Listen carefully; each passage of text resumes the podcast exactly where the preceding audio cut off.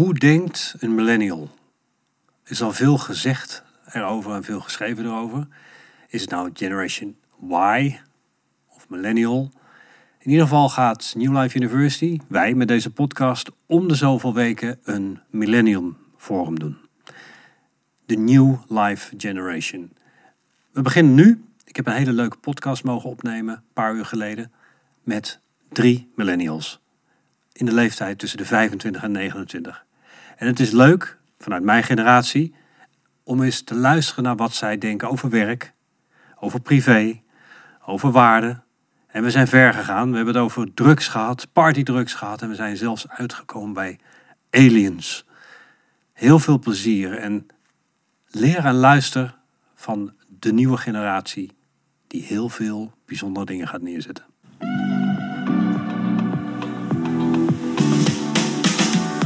Ontmoet bijzondere mensen. Leer nieuwe dingen. En update je mening. Dit is de podcast van New Life University. Update je mening met Anatol. Kijk naar de podcast op ons YouTube-kanaal New Life University en abonneer je. Gen Z, X, Y, millennials. Heel veel verschillende generaties. Maar eh, wij geven zeker om het milieu, maar vliegen niet te min met low-cost maatschappijen naar ongeveer elk festival in Europa. Dat las ik in een of andere krant. Nou ja, dat is gaaf dat jullie er zijn. We hebben iets met elkaar gemeen. We werken allemaal met mensen. We hebben allemaal de wens om eh, mensen te helpen. En sommigen noemen dat coaching. Uh, en we gaan het nu hebben over uh, allerlei onderwerpen. En we zijn met z'n vieren en we zijn allemaal gelijk. Ja, ik heb jullie uitgenodigd. Maar straks moet je mij gewoon gebruiken als gesprekspartner. En wie ben jij? Roy, om maar eens niet Ik met ben een standaard introductie te Ja. ja. Mijn naam, ik ben mijn naam. Eh, ik zet mij in om mensen te helpen met waar ze ook staan. Nu is dat veelal met eh young professionals. Mhm. Wat je veel ziet bij de millennial is dat ze zichzelf wel eens voorbij kunnen lopen. Mijn vader zegt dan wel eens grappig dat vroeger bestond een burn-out niet. Maar wij zien alles, Instagram, noem het allemaal maar op. Het ideale leven is mogelijk. Eh, maar we kunnen onszelf daarin voorbij lopen. En ik zorg ervoor dat ze het maximaal uit zichzelf halen. Maar zichzelf niet voorbij lopen. Dus eigenlijk help je je eigen generatie. Ja. Hoe cool is dat? Ja, is prachtig. Ja, mooi. Het is ieder achterfeest. Ja, leuk. Ja. Nou, daar gaan we zeker over spreken. Ik ben Anouk. Ehm, ik werk nu momenteel bij Sterk Huis. Eh, daarbij help ik de nieuwe generatie. Ehm, eh, ja, de volgende generatie dus die eraan komt. Vrouwen en mannen? Eh, vooral voornamelijk vrouwen. Mhm. Ik zit nu in een, eh, of ik werk nu in een opvangcentrum voor meiden die last hebben van aan gerelateerd geweld of die de problematiek hebben aan gerelateerd geweld.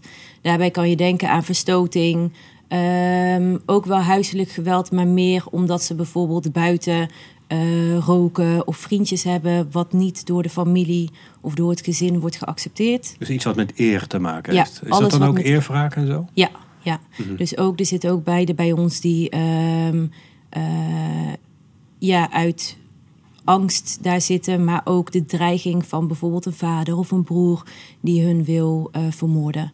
Dus dat zijn de heftige, Wow, dat echt real, heftige situaties. Ja, Ding, ja. ja. Oké. Nou, En bij niet iedereen is de dreiging zo groot. Maar dat is wat ik eigenlijk momenteel doe. En Mhm. ik vind het. Ik ben net drie weken begonnen. Daarvoor heb ik nog veel meer gedaan. Maar ik vind het echt super vet. ja, je zit nu op een nieuw plekje, maar je doet het al Ja. heel lang. Ja, Nou, leuk. Welkom, Dankjewel. millennial. en eh, wij kennen elkaar ook al een hele lange tijd. Yes, Vier of vijf jaar geleden zo kwam Ja, je op de opleiding. klopt. Eh, jouw eh, partner die was eh, in, de, in de podcast, Ja, Jasper. En wij hebben een paar dingen samen gedaan eh, bij events, maar ook eh, bij coaching. ja, En je loopt eh, mee en bent geïnteresseerd in mensen. klopt. En wat ja. zou je er graag mee willen doen en wat doe je ermee? Ehm, nou ja, ik wil mensen helpen. Dat is, eh, dat is mijn doel. Ik ben Sanja trouwens. Eh, tot nu toe heb ik eigenlijk eh, mensen geholpen, maar dat was meer in mijn, in mijn oude baan. Nou, ik werkte in de retail, dus dan help je mensen eigenlijk ook. Maar mijn doel is om het eigenlijk op een veel diepere level te doen. En inderdaad, wat Anouk zegt, daar gaat mijn interesse naar uit. Dus jongeren die eh, vastlopen door middel van cultuur. ehm, En dan lopen er best wel veel vast. Hè? Niet, niet alleen eh, om de cultuur, Ja. maar ook om de cultuur. Het is Ja. bizar gewoon. als we het dan toch over burn-out hadden, wat, wat, eh, wat, wat jij zei, dan, Ja. dan zit je gewoon een giga hoeveelheid, ik noem het maar 30 minners, die tegen de vlakte gaan. Ja, En dat zie je ook. dat zie ik ook. Ja, Bizar. ja. Nou ja, heel fijn dat je er bent. ja Je hebt dankjewel. eh, een behoorlijk end gereden. Ja. dat valt wel mee eigenlijk. Een uur en twintig minuten. Dus op zich... eh, Oh, dat is wel de zondehoek. Ljouwert. Nou, leuk dat, dat we hier zijn. Eh, laten we er een leuk gesprek van maken. En eh, we vergeten gewoon de camera's. Het zijn er maar vier. jullie, hebben, jullie hebben iets met persoonlijke ontwikkeling. Leg eens uit waarom. Kom maar op. Wie? Voor mij was in ieder geval het geval. Ik snapte nooit echt waarom we Frans en dergelijke kregen op de middelbare school. Eh, mijn standaardvraag die ik stelde als we wiskunde binnenkwamen, dan was waarom krijgen we dit?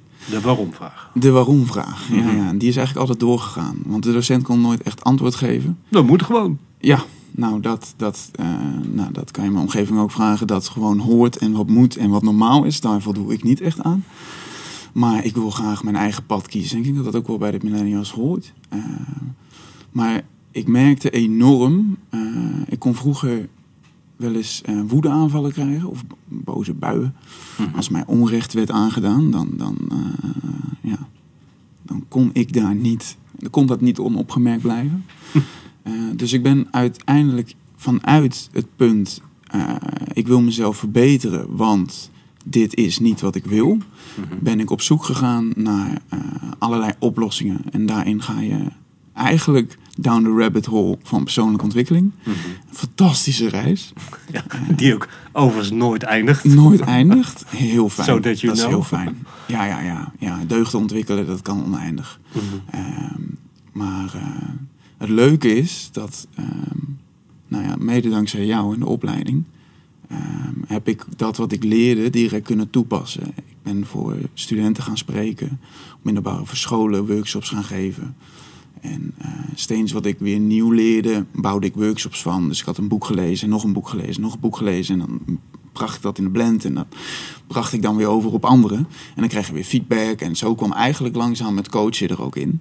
Eh, maar dat was ook weer een valkuil, want ik was eigenlijk met mezelf bezig om mezelf te verbeteren. Ik had dan de mazzel dat ik dat, terwijl ik dat deed, kon overbrengen. Maar dan kreeg je een bepaald eh, podium en een bepaalde... nou ja, mensen kijken op een manier naar je die eigenlijk voor mij op dat moment niet heel geschikt was. Nou, dat is herkenbaar. Dat heb ik zelf ook gehad. Oh, wauw. Leg uit. Nou ja, je, ze komen met, met al hun problemen naar jou toe. En eh, je bent inspirerend, je bent... eh, Je hebt het perfecte leven. Gaat nooit wat fout. op, Geen hobbeltjes. Nou, ehm, ja, ja, dat is fijn, hè? eeuwig eraan aan het werken. Maar eh, op een gegeven moment, de valkuil is dat je daar in, zelf in kan gaan geloven. Ja, ja, ja. En toen merkte ik, ik moet stoppen met spreken Mhm. en eh, meer met jeugd gaan doen. En coaching is er mee ingekomen. Mhm. Ik merk dat kwetsbaarheid een enorme kracht is. Dus uiteindelijk was die keuze ook gewoon kwetsbaarheid naar jezelf. En ik merk dat dat een enorme kracht is, wat coaching ook enorm helpt. Eh, want voor mij, bottom line, coaching is hetgeen doen wat je spannend, eng of wat dan ook vindt. En daar komt kwetsbaarheid bij kijken. Ik heb nog een vraag aan jullie eh, allemaal. Uh, roep eens even nog, nog, nog eens je leeftijd. 29. 29? 29. 29? 26. 26. Ik weet dat jullie al jaren ermee bezig zijn met die persoonlijke ontwikkeling. Maar bij de meeste mensen uit mijn generatie, of misschien daartussen, begint dat pas ergens tussen de 40 en de 50. Begon dat pas tussen 40 en 50. Ik was dan jong, bij mij was het 2, 23. Maar dat was een uitzondering.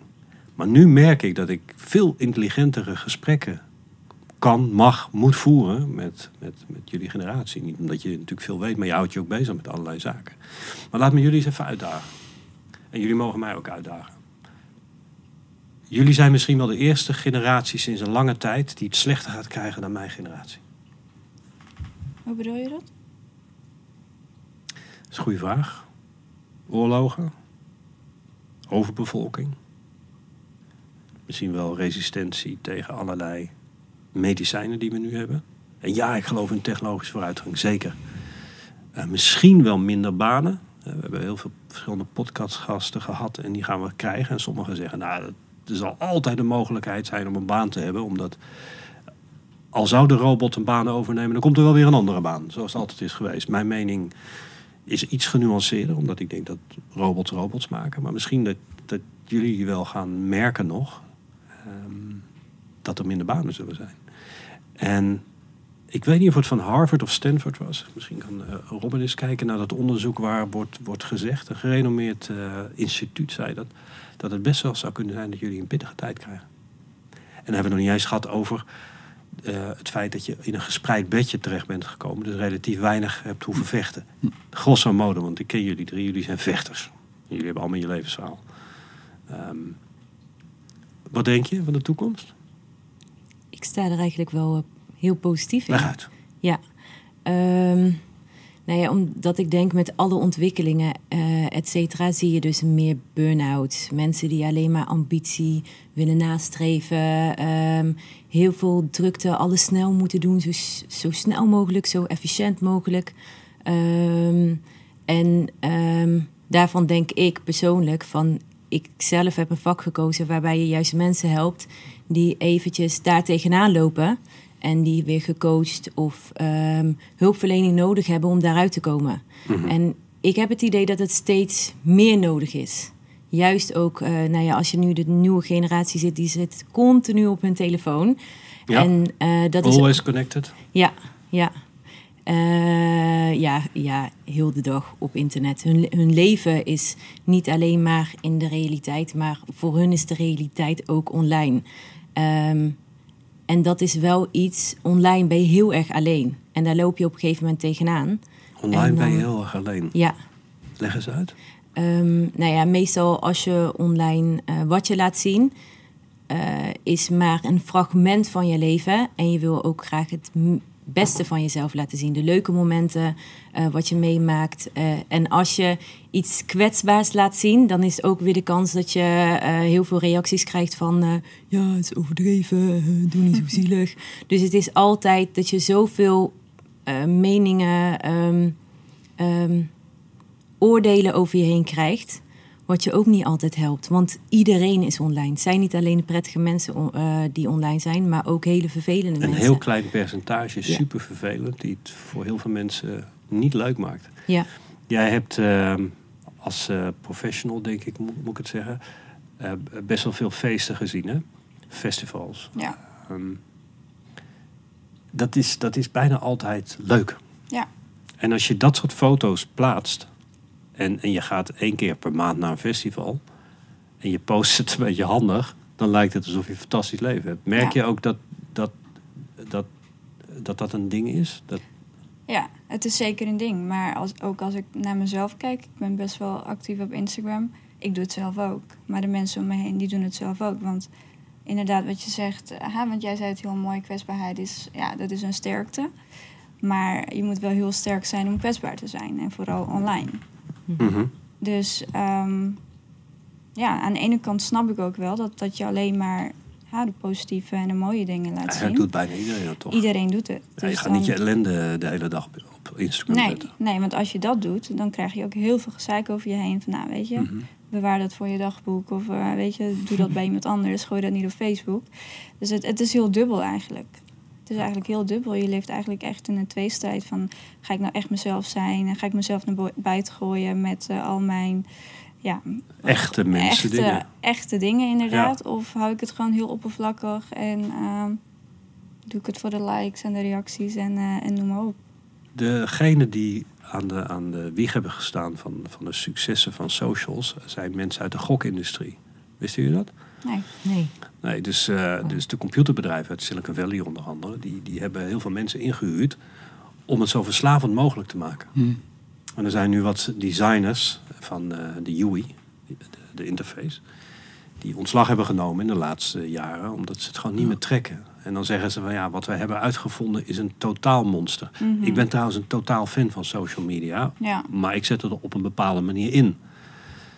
Ehm, maar ik kan me voorstellen, en ik heb, ik heb dat ook gehad... die zitten kijken, nou, hoeveel likes zijn er? Ja. En ik heb het nu ook een beetje met ons nieuwe podcast... dat je denkt, oh, weer tien erbij. Ja.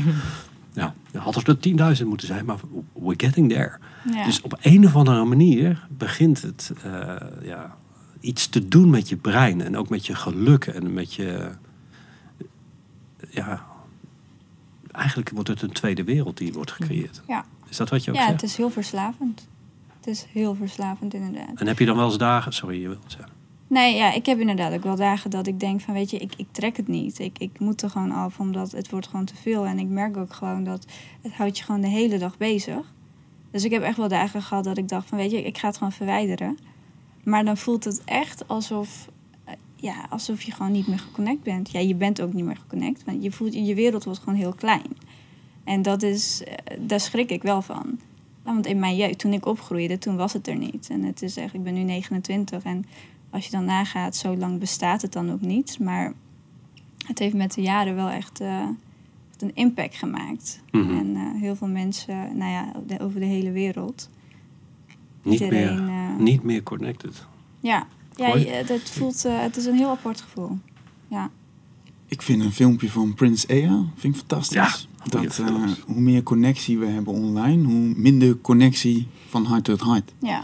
Eh, en ik vind... Nou, ik goed, zou hem het liefst laten zien, maar we mogen dat niet van YouTube. Maar ik denk dat eh, als, je, als jullie het niet weten, YouTube, Prince AE. Ja, is Sorry. een rapper geweest. En die, die, die weet ook heel mooi melancholisch. Nu is het melancholisch. Dus vaak zijn het melancholische Super raak ook. ja, berichten. Maar dat weet hij dan ook heel mooi op de melodie te zeggen. Met rijmende woorden, et cetera. Ehm, maar een, een zwaar thema wat mij hier enorm mee helpt. Want ik wil niet erin gezogen worden. Eh, ik gebruik het wel praktisch. Mhm. Eh, maar ik had, nu is er eentje kapot. Maar ik had een social telefoon. En één waarmee ik belde en weliswaar appte. Maar ik app ook niet zoveel. Mensen weten ook wel dat ja, het moet nuttig zijn als je me appt. Dat komt niet voor. Anders heb ik liever een face-to-face hart-tot-hart connectie. Eh, maar onthechting is wel voor zowel online als offline een, een eh, thema waar oneindig veel lessen uit te halen zijn. Dus ik merk soms ook van mezelf, eh, dan is er een foto en dan denk je, ja, volgens mij, die scoort wel. Ehm, maar dan eigenlijk van tevoren al incalculeren dat je daar los Heerlijk. van wil staan. En, eh, ja, maar zo, eh, ja, zo werkt het. Ja, als je een bepaalde blik opzet en een bepaalde lichaamshouding hebt, dan, eh, dan krijg je meer likes. Ik ben niet zo bij. Tenminste, eh, foto's vind ik mooi als mensen niet doorhebben dat die gemaakt ja, is. eens. Dus eh, lichaamshouding en dergelijke. Nou goed, eh, lichaamshouding doet al een hoop. Ook Mhm. al sta je niet op de foto. Het, het, het zorgt voor bepaalde moleculen die eh, aangaan. Dus ik, Ja, als je blij staat, voel je je blij. exact. Ja, dus ik, ik zal dus ook, eh, als het goed is, als het ook in die eh, coherent is aan die stemming, zal ik dan ook positief op de foto staan. Omdat ik meestal een positieve houding aan. Je zegt het heel mooi. ja, ja. Ja. ja ik, ik denk dat, dat jullie nu niks gek zeggen. Het is eigenlijk een soort tweede wereld, toch? Ja. En kun je, daar, kun, je daar ook je, kun je daar ook in vluchten? Mm, nou, ik probeer het wel eens van tijd tot tijd. En dan denk ik van, oh, ik ga eens actief zijn op Twitter. Oh, ik ga eens actief zijn op Facebook.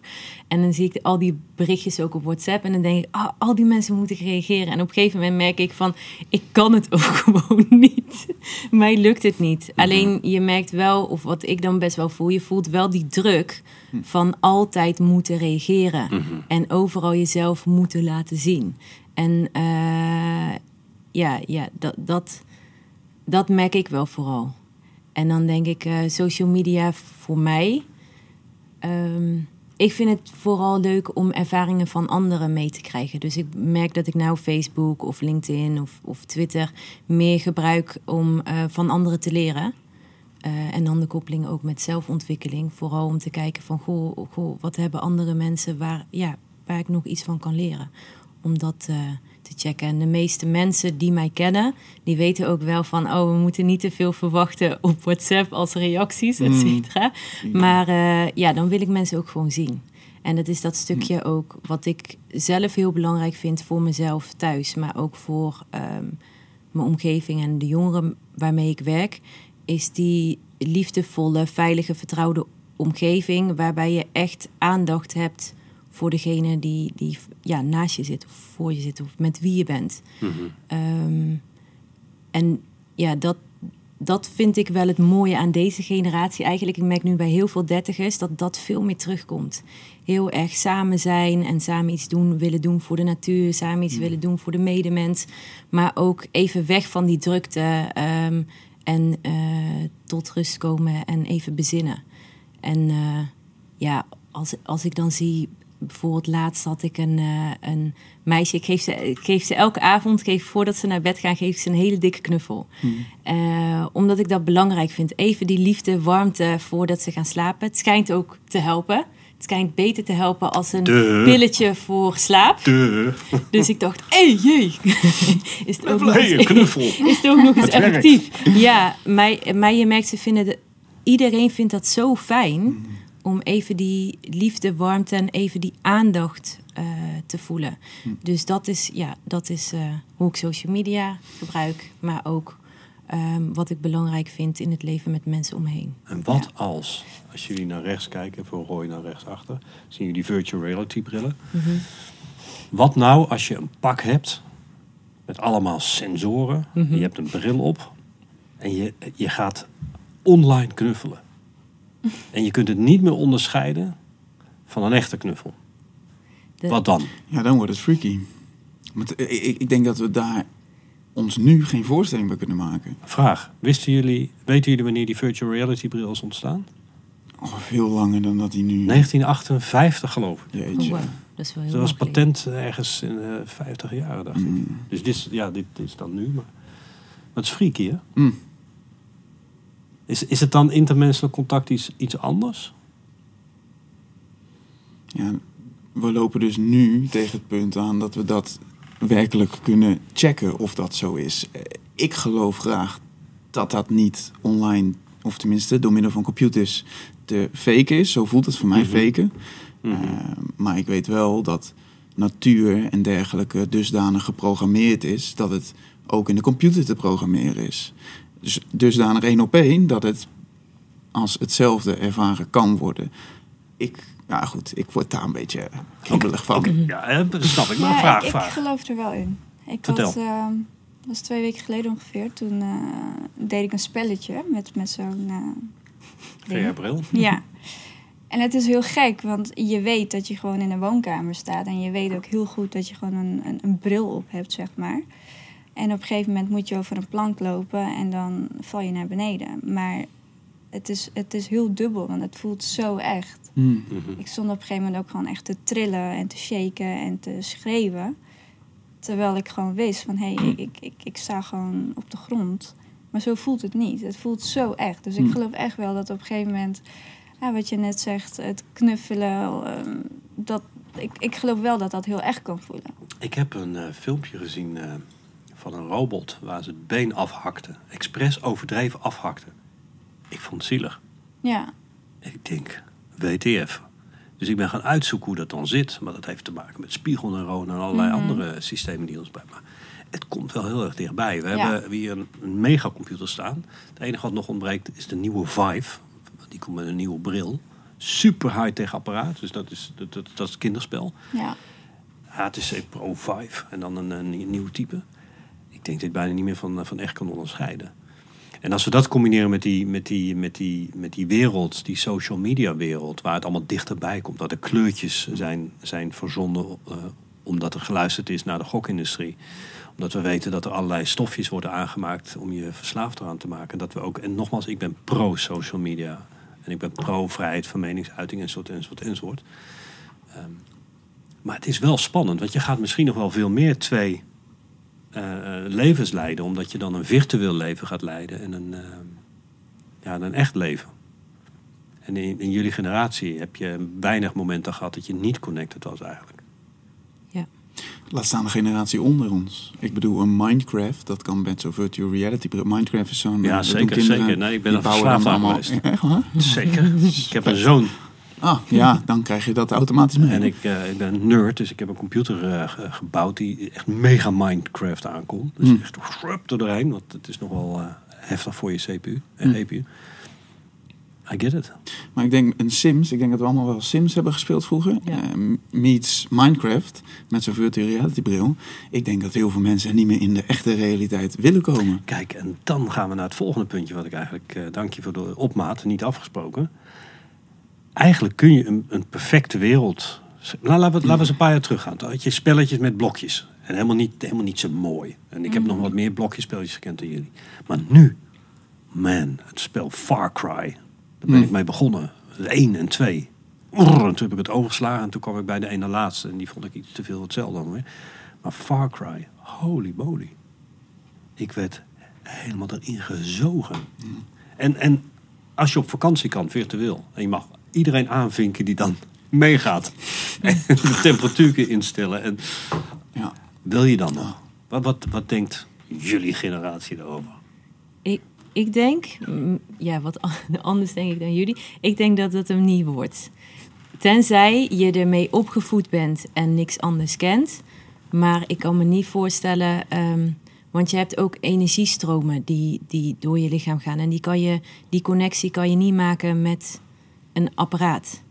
Die zitten gewoon in ehm, ja, energie zit om mensen mee heen, om natuur, et cetera. Dus die, die, ik geloof niet dat je dat meekrijgt in een virtual reality.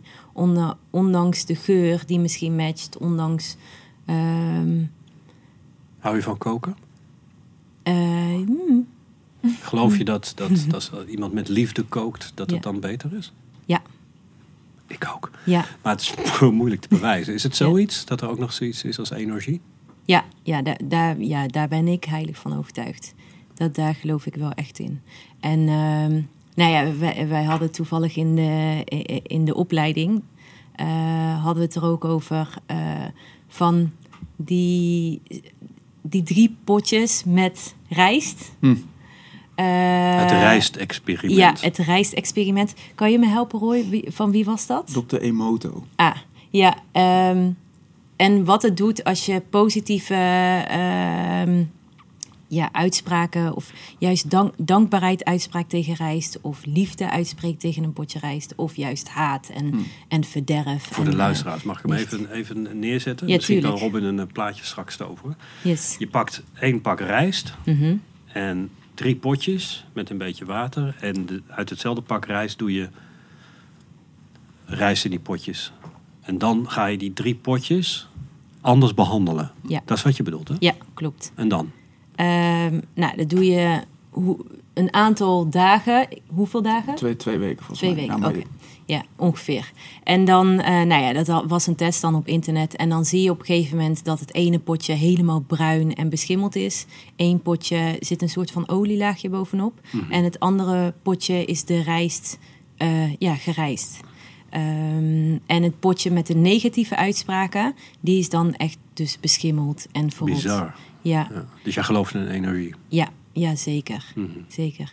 En ik. ehm, ja, en de- dat zie ik heel veel om me heen. Dat veel meer mensen ehm daar naartoe neigen. Omdat ze dat niet. Ze kunnen dat niet vinden. Ondanks dat ze. Ik denk eerder dat de virtual reality meer een soort van uitvlucht kan zijn. Dan dat het je echt die liefde en warmte geeft die ieder mens eigenlijk ehm, ja, verdient of nodig heeft. Tenzij je het gewend bent en niet anders kent. Dan is het een eh, eh, ander verhaal. Dus we hopen dat onze kinderen ook wat liefde meekrijgen. Maar ik Nee. denk wel dat het heel normaal kan gaan worden. Omdat als je kijkt naar 50 jaar geleden. Ik denk dat je toen ook niet kon eh, beseffen of geloven dat eh, hoe de wereld er nu uitziet. eh, dat de wereld er zo uit zou zien.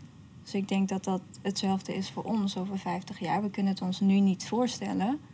Maar over 50 jaar misschien wel. Mhm. Want alles verandert. En Ja, kijk, op een gegeven moment ga je erin mee als mens zijnde. Want je, je kan niet anders. Dus ik, ik, ik snap wel wat jij bedoelt. Want Is- eigenlijk wil je het niet. Eigenlijk wil je niet dat het zover komt. Maar ik denk wel dat het zover gaat komen. Gaan we allemaal geconnect worden aan de, aan de cloud? Ik denk het wel. Het is nu al zo, hè? We zijn nu Ja. al geconnect aan de cloud. Dat denk ik ook. Ja. Vorige podcast eh, hebben we gepraat over Elon Musk, die eh, met Neuralink eh, het nu voor elkaar heeft. Eh, hij heeft een commercieel product. Eh, als je Neuralink intikt op YouTube, lancering, dan zie je eigenlijk alsof er een nieuw Apple-product wordt gelanceerd. Een eh, implantaat, door een robot ingebracht, die netjes langs alle adertjes gaat. Die brengt duizenden dunne kabeltjes aan, die aan het einde net zo groot, net zo dun zijn als een neuron. En dan kun je met je telefoon via Bluetooth je brein uitlezen, maar ook besturen. en dat is geen toekomstmuziek, want het is dan. In 2020 eh, zou je het kunnen kopen volgens Elon. Nou, laten we een jaar bij optellen. Maar dan zijn we geconnect aan de cloud, omdat hij zegt... ehm, de vingers van een mens zijn de beperkende factor voor de snelheid van de computer en de informatieuitwisseling. Want je kunt niet zo snel tik- tikken. En dan maak je ook nog eh, tikfouten. Dus binnen een paar jaar zijn we inderdaad eh, in staat om connected te zijn aan de cloud. En jij denkt dat dat over 20, 30, 40 jaar met waarschijnlijk iedereen het geval is. Ik denk dat dat heel normaal En is. is dat goed? En is dat leuk? Ja, dat is de volgende vraag. Ik denk dat je op een gegeven moment niet meer beter weet. Ja, want we hebben nu bijvoorbeeld telefoons 24-7. Dat kon je 20 jaar geleden ook niet voorstellen. Dus op Mhm. een gegeven moment dingen veranderen. En als mens zijn ga je daar gewoon aan mee. Je kan, een gegeven moment kan je niet achterblijven. Want je, je gaat nu ook niet eh, tv kijken op, op een eh, tv van nou, wat we vroeger hadden bijvoorbeeld. Dat is een zwart-wit. Ja, dat, dat werkt Zwart-wit tv. niet. Of Dat radio. niet. Ja, precies. Dus Podcast is hip, radio's. Ja. ja, Ja, dus jij zegt het wordt gewoon eigenlijk de nieuwe normaal. ja. Ik ben dus wel benieuwd of, want eh, neem bijvoorbeeld, ik was gisteren op de camping en eh, aan het einde allemaal kinderen, druk, druk, druk, eh, aan het strand. Hoeveel kinderen heb je dan?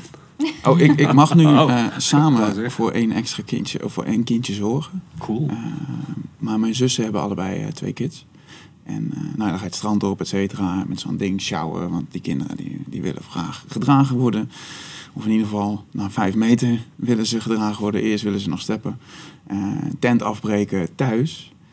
En dan lig je in je bed. En dan denk je, oh, wat is dit lekker. Mhm. Dus juist door inspanning kan je weer waarderen dat er even niets is. Mhm. En daar ben ik dus benieuwd naar of computers ook dat soort dingen kunnen eh, programmeren. Mhm. Of dat je altijd in piekstaat bent. Maar ik denk dat als, als piek het gemiddelde wordt, dan is dat je nieuwe gemiddelde. Nou, dat is een heel goed punt. Ja, dat, dat, daar hebben mensen misschien wel moeite mee met die, met die verschuiving van piek. Hmm. Ja. Kunnen we dat wel aan, al die informatie? Worden jullie niet helemaal gek van al die eh, informatie omdat je de hele dag connected bent? Nou, ik denk dat burn-out daar een product van is. Te veel info. Ja, ja, want eh, 200 jaar geleden hebben ze niet zoveel op een, in hun hele leven als wij op een dag aan prikkels binnenkrijgen. Mhm. Maar ik merkte bijvoorbeeld met, eh, nou ja, bij je opleiding kwam ook een, een, een chi-massage meneer zijn uitleg doen. Eh, Danny van der Linden, vind ik eerlijk om dan ook zijn naam te noemen. Ehm, Ja, leuke sinds- ja. Komt uit het bedrijfsleven. Heeft gewoon Ja. alles omgegooid, hard gevolgd. Ja. Hele fijne. Goed. Leuk om een keer uit te nodigen. Ehm, voetmassages en, en gewoon heet het bezig met eh, de chi uit je lijf te krijgen. Yin-yang, dat is ook weer een beetje dat, dat rust en, en inspanning. Yin-yang is altijd een beetje in balans. Eh, geloof ik dan graag in. Ehm, maar ehm, eh, ja, ik film voeten masseren en, en dergelijke. En schudden, al dat soort dingen. En dan merk je gewoon dat je standaard zo erg omhoog is gegaan. Dat ook al voelt er één teentje dat er een, een, een springend eh, spiertje is. Ja, dan gaat meteen al je aandacht daar naartoe. Dus dan wil je het aan direct oplossen en is daarna allemaal weer goed. Maar eh, laat maar zeggen, de standaard is zo omhoog gegaan dat er hele nieuwe dingen gaan opvallen. Ehm, dus of dat dan, ja, ik ben heel benieuwd naar de toekomst, vooral hoopvol dat, dat de mens de mens kan blijven. Ehm, maar ja, in evolutie, zo'n Robocop-achtige realiteit, ik denk dat we daar It's eigenlijk... already there. Ja, It's already there. komen we niet onderuit. Ja, ja. Je ziet ze nog niet op straat, maar ze zijn er. Ja. Oh ja, ja, ja. En ook die Iron Man, Ja. dat is ook al eh, Ja. interessant. Ik wilde altijd Superman worden. Misschien kan het nou. of eigenlijk wilde ik James Bond worden. Met een paar implantaten. Maar zien jullie de toekomst allemaal positief? eh, Ja, Ja? ik wel. 100, ja, Ja? 100 procent. ja, eens. Het is gewoon super cool. Voor iedereen eh, op deze wereld. Nee, dat denk ik niet. Leg uit. Ehm, nou ja, je, je kiest er natuurlijk niet voor waar je geboren wordt. Of hoe, Ja, dat is een goed punt. ehm, bij wie, waar op de wereld eh, en in welke staat. Ehm, Wij mazzel. Hm. Wij hebben toch mazzel? ja, Dat is wat je Ja, zeker, zeker. En ehm, ik denk vooral dat ik heel veel geluk heb met mijn eh, thuisbasis. Eh goede, veilige omgeving waar ik mezelf kan zijn. Eh, veel erkenning en waardering voor wie ik ben, maar ook wie ik wil zijn. Ehm, en dat heeft niet iedereen. Ik, ik betrapte me erop op het moment dat een. ehm, Kijk, je hebt een bepaald standaard. Als ik bijvoorbeeld uit mijn bed kom, ik woon nog steeds thuis, gezellig, met mijn officieel mijn tante, maar ik zie haar als mijn moeder. Misschien komt dat zo nog aan bod. Maar ehm, eh, we hebben een paar keer vriendinnen van mij opgevangen die in minder goede situaties zaten. Eh, waaronder één vriendin laatst, een ehm, hele goede vriendin, mijn beste vriendin, die zei op een gegeven moment van... Goh, ik wist nog toen ik dat, die tijd bij jou was, eh, dat ik ochtends opstond en wakker werd niet... En ik naar beneden kwam en je moeder aan mij vroeg van... Goh, eh, heb je lekker geslapen? En eh, wat wil je eten? En toen zei ze, dat was voor mij zoiets bijzonders. Want wat ik gewend was, was gewoon altijd schreeuwend wakker worden. En dat was wel voor mij zoiets van, zo heftig. Als ik elke dag schreeuwend wakker gemaakt zou worden. Dus niet chill. Dus dat was wel iets waarvan ik denk, en dat is dan in een land waarbij over het algemeen de welvaart goed is. We hebben een dak boven ons hoofd, we hebben schoon drinkwater. ehm, ehm, we hoeven niet continu om ons, om ons, eh, schouder, over onze schouder te kijken of we in gevaar zijn. Dus dat is wel, maar toch is het zo, ja, zo'n verschil van hoe je opgevoed En wordt. dat besef je. Ja. En daarbij, ja, daar ben ik super dankbaar voor. Maar klopt het dan ook een beetje, eh, sorry dat ik af en toe zeg jullie generatie, maar Mhm. dat is een beetje het thema, dat jullie generatie zich daar drukker om maakt. Het welzijn van je omgeving, van milieu tot mens. En hoe komt dat dan? Nou ja, ik denk dat er wel een verschuiving is van dat, dat, dat nu duidelijk wordt van wat de mensen in ieder geval aan de aarde heeft aangericht. Het klinkt zo zwaar, maar gewoon hoe, hoe alle technologie, alles qua ehm, eh, oliewinning, uitstootgassen van eh, bijvoorbeeld het eten van vlees van, van de koeien. Ehm, hoeveel invloed het heeft op het milieu. Ehm, en ik denk dat de, de, nu- of in ieder geval de generatie van ons daar wel meer mee bezig is. Waarom? Ook, Waarom? Waarom? nou ja, ook omdat je weet dat het invloed heeft op je kinderen. Aha. Dus En- je ziet het eigenlijk, je ziet het eigenlijk als, een, als een uitdaging voor straks en dan wil je er nu wat aan doen. Mhm. En wij zagen misschien dat nog niet echt als een uitdaging. Is dat wat je bedoelt? Ja, ja, ik denk, ja, Dat is echt een, een stereotype dat op de millennial ge- generatie wordt eh, gedrukt. Dat ze mhm. zich heel erg, eh, in de positieve zin is woord, druk maken voor de omgeving, het milieu, de wereld. ja. Eh, we hadden het vorige keer over people, planet, profit. mhm, in die volgorde. ja. En dat resoneert meer met, met deze generatie, denk ik, dan toen mijn generatie jullie leeftijd had. Ik denk, ik denk ook dat het een stukje te maken heeft met onze overlevingsdrang. Die sowieso vanuit nature in ons zit. Dus ook. ehm, eh, en dat komt denk ik weer naar boven. Maar dat is gewoon. Leg eens uit, ik zag jou reageren. Nee, maar ik denk dat je er ook niet omheen kan. En dan ga ik weer terug naar het stukje social media. Ja, je hebt tegenwoordig zoveel kanalen eh, waardoor je informatie krijgt, dus ook over de aarde en wat er allemaal misgaat. En een gegeven moment kan je er ook niet meer omheen. Het is het. Dat is het gewoon. Je weet het. Ja. Je weet het. En dat was vroeger wel minder. Mhm. Vroeger keek je naar het nieuws en las je de krant. En ehm, ja, je had gewoon veel minder eh, kanalen. Waardoor je eh, ja, veel meer informatie krijgt. En dat Mhm. heb je tegenwoordig wel veel meer. Dus ja, het is er gewoon en je kan er niet meer omheen. En, en neem je heel snel, nemen jullie heel snel iets van een, een, een oudere aan? Ja, ik wil bijna het antwoord geven, maar Hoe bedoel je, een ouder? Nou, omdat jullie weten heel veel. Dus, dus als iemand ouder is, dan gingen we er vroeger vanuit dat hij meer kennis had. Mhm. Gaan jullie daar dan nu ook vanuit? Nou ja, iedereen heeft zijn eigen bril natuurlijk. En ik bedoel, eh, bijna cliché om te zeggen, maar je weet dat je niets weet. Eh, dus ik stel me graag nieuwsgierig op. En, en iedereen heeft zijn vakgebied. Eh, dus ja, als iemand ergens meer ervaring, tijd, energie in heeft gestoken, dan wil ik iemand helemaal leegzuigen wat betreft vragen die ik aan hem stel. Mhm.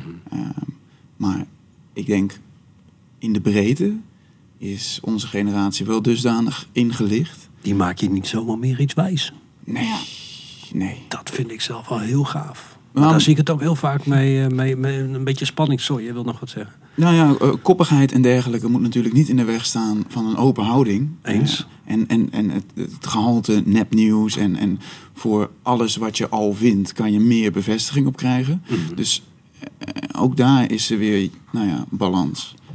in te brengen. Want dat is wel wat je.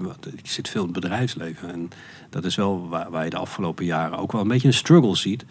Hoe de, de generatie eh, 45 plus met jullie generatie omgaat. Vroeger kon je zeggen: joh, ik ben ouder, ik ben bezig. Of eh, een periode waar je misschien op je strepen kon wijzen. Bij sommige organisaties kan dat.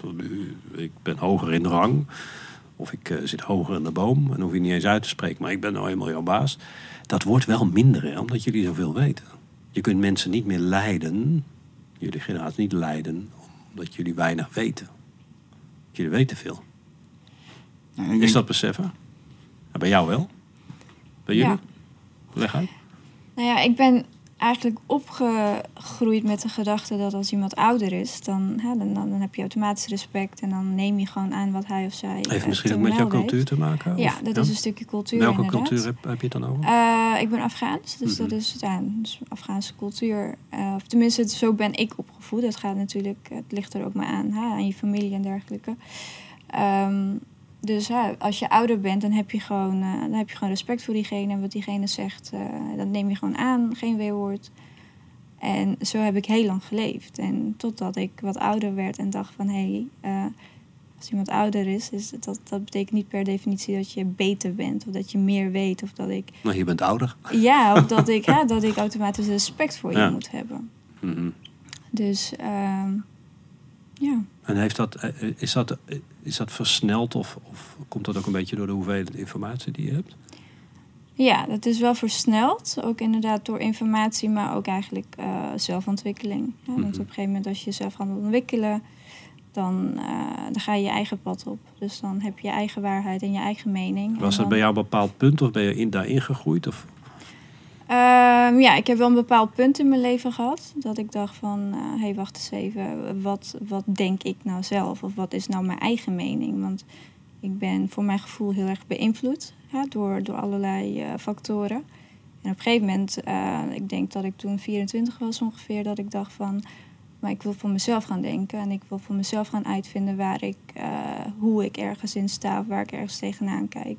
En daar was je hele omgeving heel blij mee. Daar was mijn omgeving eh, heel blij mee, inderdaad. maar, ehm, maar goed, ik heb het wel te danken aan zelfontwikkeling. Hè? De dag dat ik koos om, eh, om echt voor mezelf te gaan en echt mezelf te ontwikkelen, eh, toen is dat eigenlijk ontstaan. Dat is waarschijnlijk ook de reden waarom je coach bent. Dat wil Ja. je teruggeven aan mensen. Dat wil ik heel graag teruggeven, ja. Mhm. ja. Ik heb een andere vraag aan jullie. Wat is werk voor jullie? Werk, wat is dat? Werk. werk kan alles zijn. Ik bedoel, als je iemand helpt, is dat ook een soort van werk.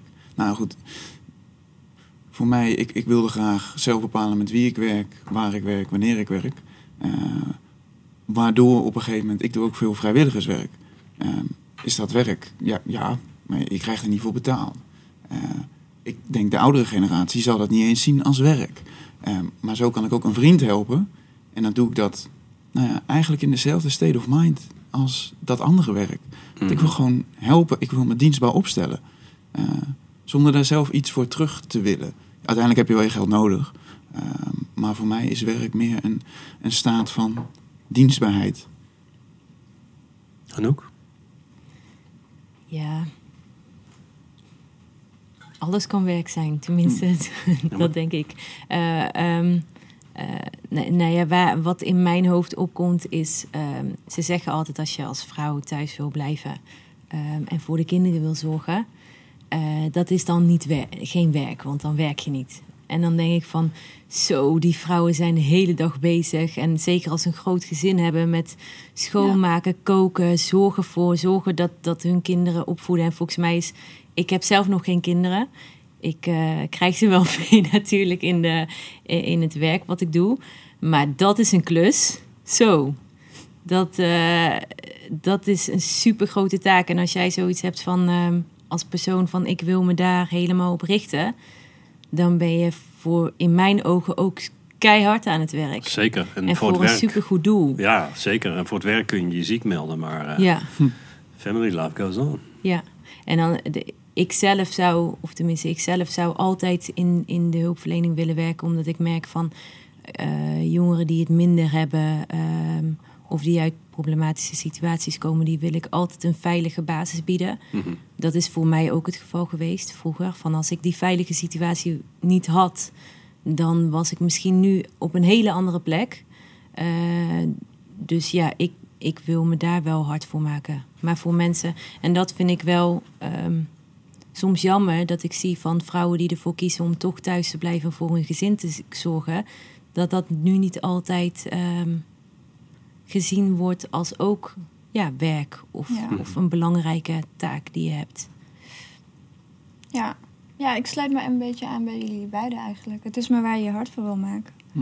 Dus als jij een dag eh, thuis iets wil doen, nou ja, dat is ook werken. Als je naar school gaat en je, je bent van 9 tot 5 op school, dan ben je ook aan het werk. Dus het is niet per definitie eh, een 9 tot 5 baantje op kantoor waar je betaald voor krijgt. Maar Maar dit is, is- dit is interessant wat jullie zeggen, want het is voor jullie allemaal heel normaal. Ja, Maar dit is echt iets anders. Niet dat we- werk thuis werk is, dat is werk in het kwadraat. Maar dat jullie anders over werk denken. ja. Maar dat we nu hier zitten, ik bedoel, daar maak je ook tijd voor. En dat is ook werken. Zo zie ik het. Want ja, je, je doet iets. Je, ja, je, je komt samen, je, je praat ergens over. Je werkt aan iets. Je werkt aan iets. Aha, is Ja. dat het? Dat is het. En wat is dan privé?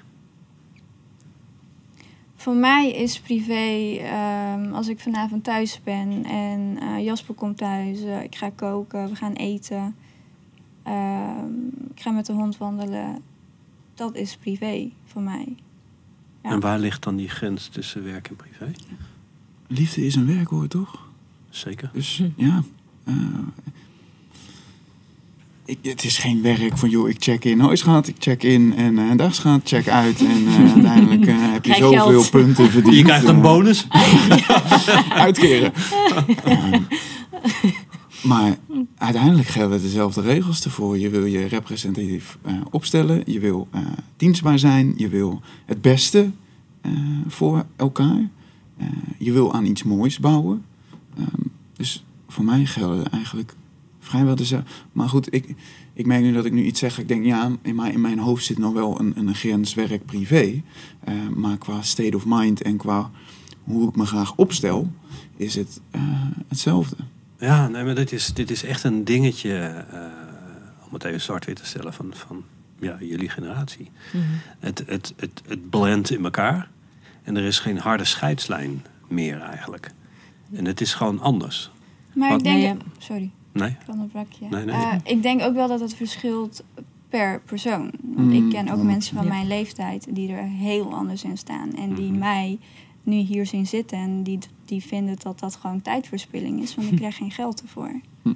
Dus ik, ik denk dat, dat het echt te maken heeft met je, met je state of mind en je mindset en hoe je erin staat eigenlijk. Mhm. Dus niet zozeer met de generatie. Nee, ik denk niet dat dat met de generatie te maken heeft. Hm. Nee. Wat vind je belangrijk in het werk? Mm, voor mij vrijheid. Vrijheid om gewoon mezelf te zijn. Vrijheid om eh, mijn, eigen, mijn eigen planning te kunnen maken. Om eigenlijk eh, eh, ja, mijn eigen touch eraan kunnen geven. Dat En- vind ik heel belangrijk. Manouk, wat is belangrijk in het werk? Ja, een deel, denk ik ook vrijheid. Een ehm, stukje ehm, wat ik ook belangrijk vind is, is ehm, jezelf kunnen zijn. Binnen de context waarin je werkt. Dus eh, ja, en met, met passie en liefde iets kunnen doen. Dat is voor mij heel, wel heel belangrijk. En ook de onbevooroordeelde houding die je eh, naar elkaar hebt. En vooral in het werken met mensen vind ik dat een hele belangrijke. En dat verwacht ik eigenlijk ook van, of tenminste, dat ver- nee, ik verwacht het niet. Ja, Ik dit- wens dat, ja, Hm, in, in een werkomgeving. Mhm. Eh, ja. Hoi. Wat is belangrijk in werk? Waarde toevoegen. Kun, kunnen jullie ehm, eigenlijk werk doen waar je niet waarde toevoegt of waar je niet iets doet voor een groter geheel? Kunnen jullie nog betekenloos werk doen? Nee. Betekenisloos. nee. Er is een duidelijke nee van jullie allemaal. Maar er zijn, er zijn heel veel mensen van mijn generatie. Als die echt eerlijk zijn, dan moeten ze zichzelf de vraag stellen: waar ben ik nou in godesnaam helemaal mee bezig. Maar jullie willen echt, echt toe doen. Nou wil elk mens dat wel, maar ik vind dat toch, als ik een mening mag hebben, dat, dat jullie dat veel mooier voor elkaar hebben. En, en als we het daar dan over hebben, hè, wat verwacht je dan van een werkgever? Nee, Wat verwacht je van een werkgever? ik kwam laatst iets tegen en toen dacht ik van ja, dit, hier ben ik naar op zoek. En het was een soort van quote en daar stond in: ehm, eh, train je mensen zo goed dat ze weg kunnen ehm, en behandel ze zo goed dat ze willen blijven. Eh, en dat vond ik wel, ja, d- dat Ja, vond ik wel een, gelezen. ja, dat vond ik wel een hele vette. Dat ik dacht van ja, dat wil ik. Dat je gewoon iemand je stimuleert en ook coacht om zo het beste van jezelf eh, naar boven te halen en te ontwikkelen. En tegelijkertijd dat hij je zo goed behandelt dat je zoiets hebt van ah, dit is mijn tweede familie. Ik wil hier gewoon blijven en met jullie het mooie werk voorzetten. Samen hè, is ook Ja. een ding, met het team. Ja. Toch? Ja, ja zeker. Werk je liever alleen of samen? Ik, sa- samen. Samen. Samen. Het is wel moeilijker, vind ik soms. Soms ligt eraan in welk team. In, ja, Werkgever. Wat moet een werkgever je geven? Wat verwacht je van een werkgever in 2019 en verder? Ehm, ja, dat is een hele goeie. Nou ja, ik, ik kom terug op vrijheid. Ik vind dat persoonlijk heel belangrijk. Als ik kijk naar mijn eh, laatste werkgever, ehm, heb ik heel veel vrijheid gehad om, om, om te zijn wie ik ben. En om Heb je dat eh, verdiend of kreeg je dat al, die vrijheid? Ik heb het deels verdiend en ik heb het ook gekregen. Maar dat, dat heeft ook alles met vertrouwen te maken. Ben ik ouderwets als ik zeg, je moet het eerst verdienen? Ehm, ja, een beetje. Ja, dus niet dat ik het doe hoor, ja. want Nee, ik geef mensen heel veel vrijheid. Maar Ja. Ja. oké. Hoi. Een werkgever, ja, ik zie meer als partners, compagnons met wie ik samenwerk. Maar dan wil ik eh, allebei een brandend verlangen om meer uit jezelf te willen halen. En, en, en, ja, en uit elkaar daardoor. En het is soms mooi om een proces in te gaan, niet wetende eh, wat eruit zal komen of, of hoe het gaat verlopen. Maar dat je daar de hele tijd en reflecteren en, en nieuwe doelen en dan weer reflecteren. En, en daar de hele tijd proberen en heel eerlijk naar elkaar kunnen zijn. Eh, dat vind ik heel belangrijk, maar niet zozeer bureaucratisch.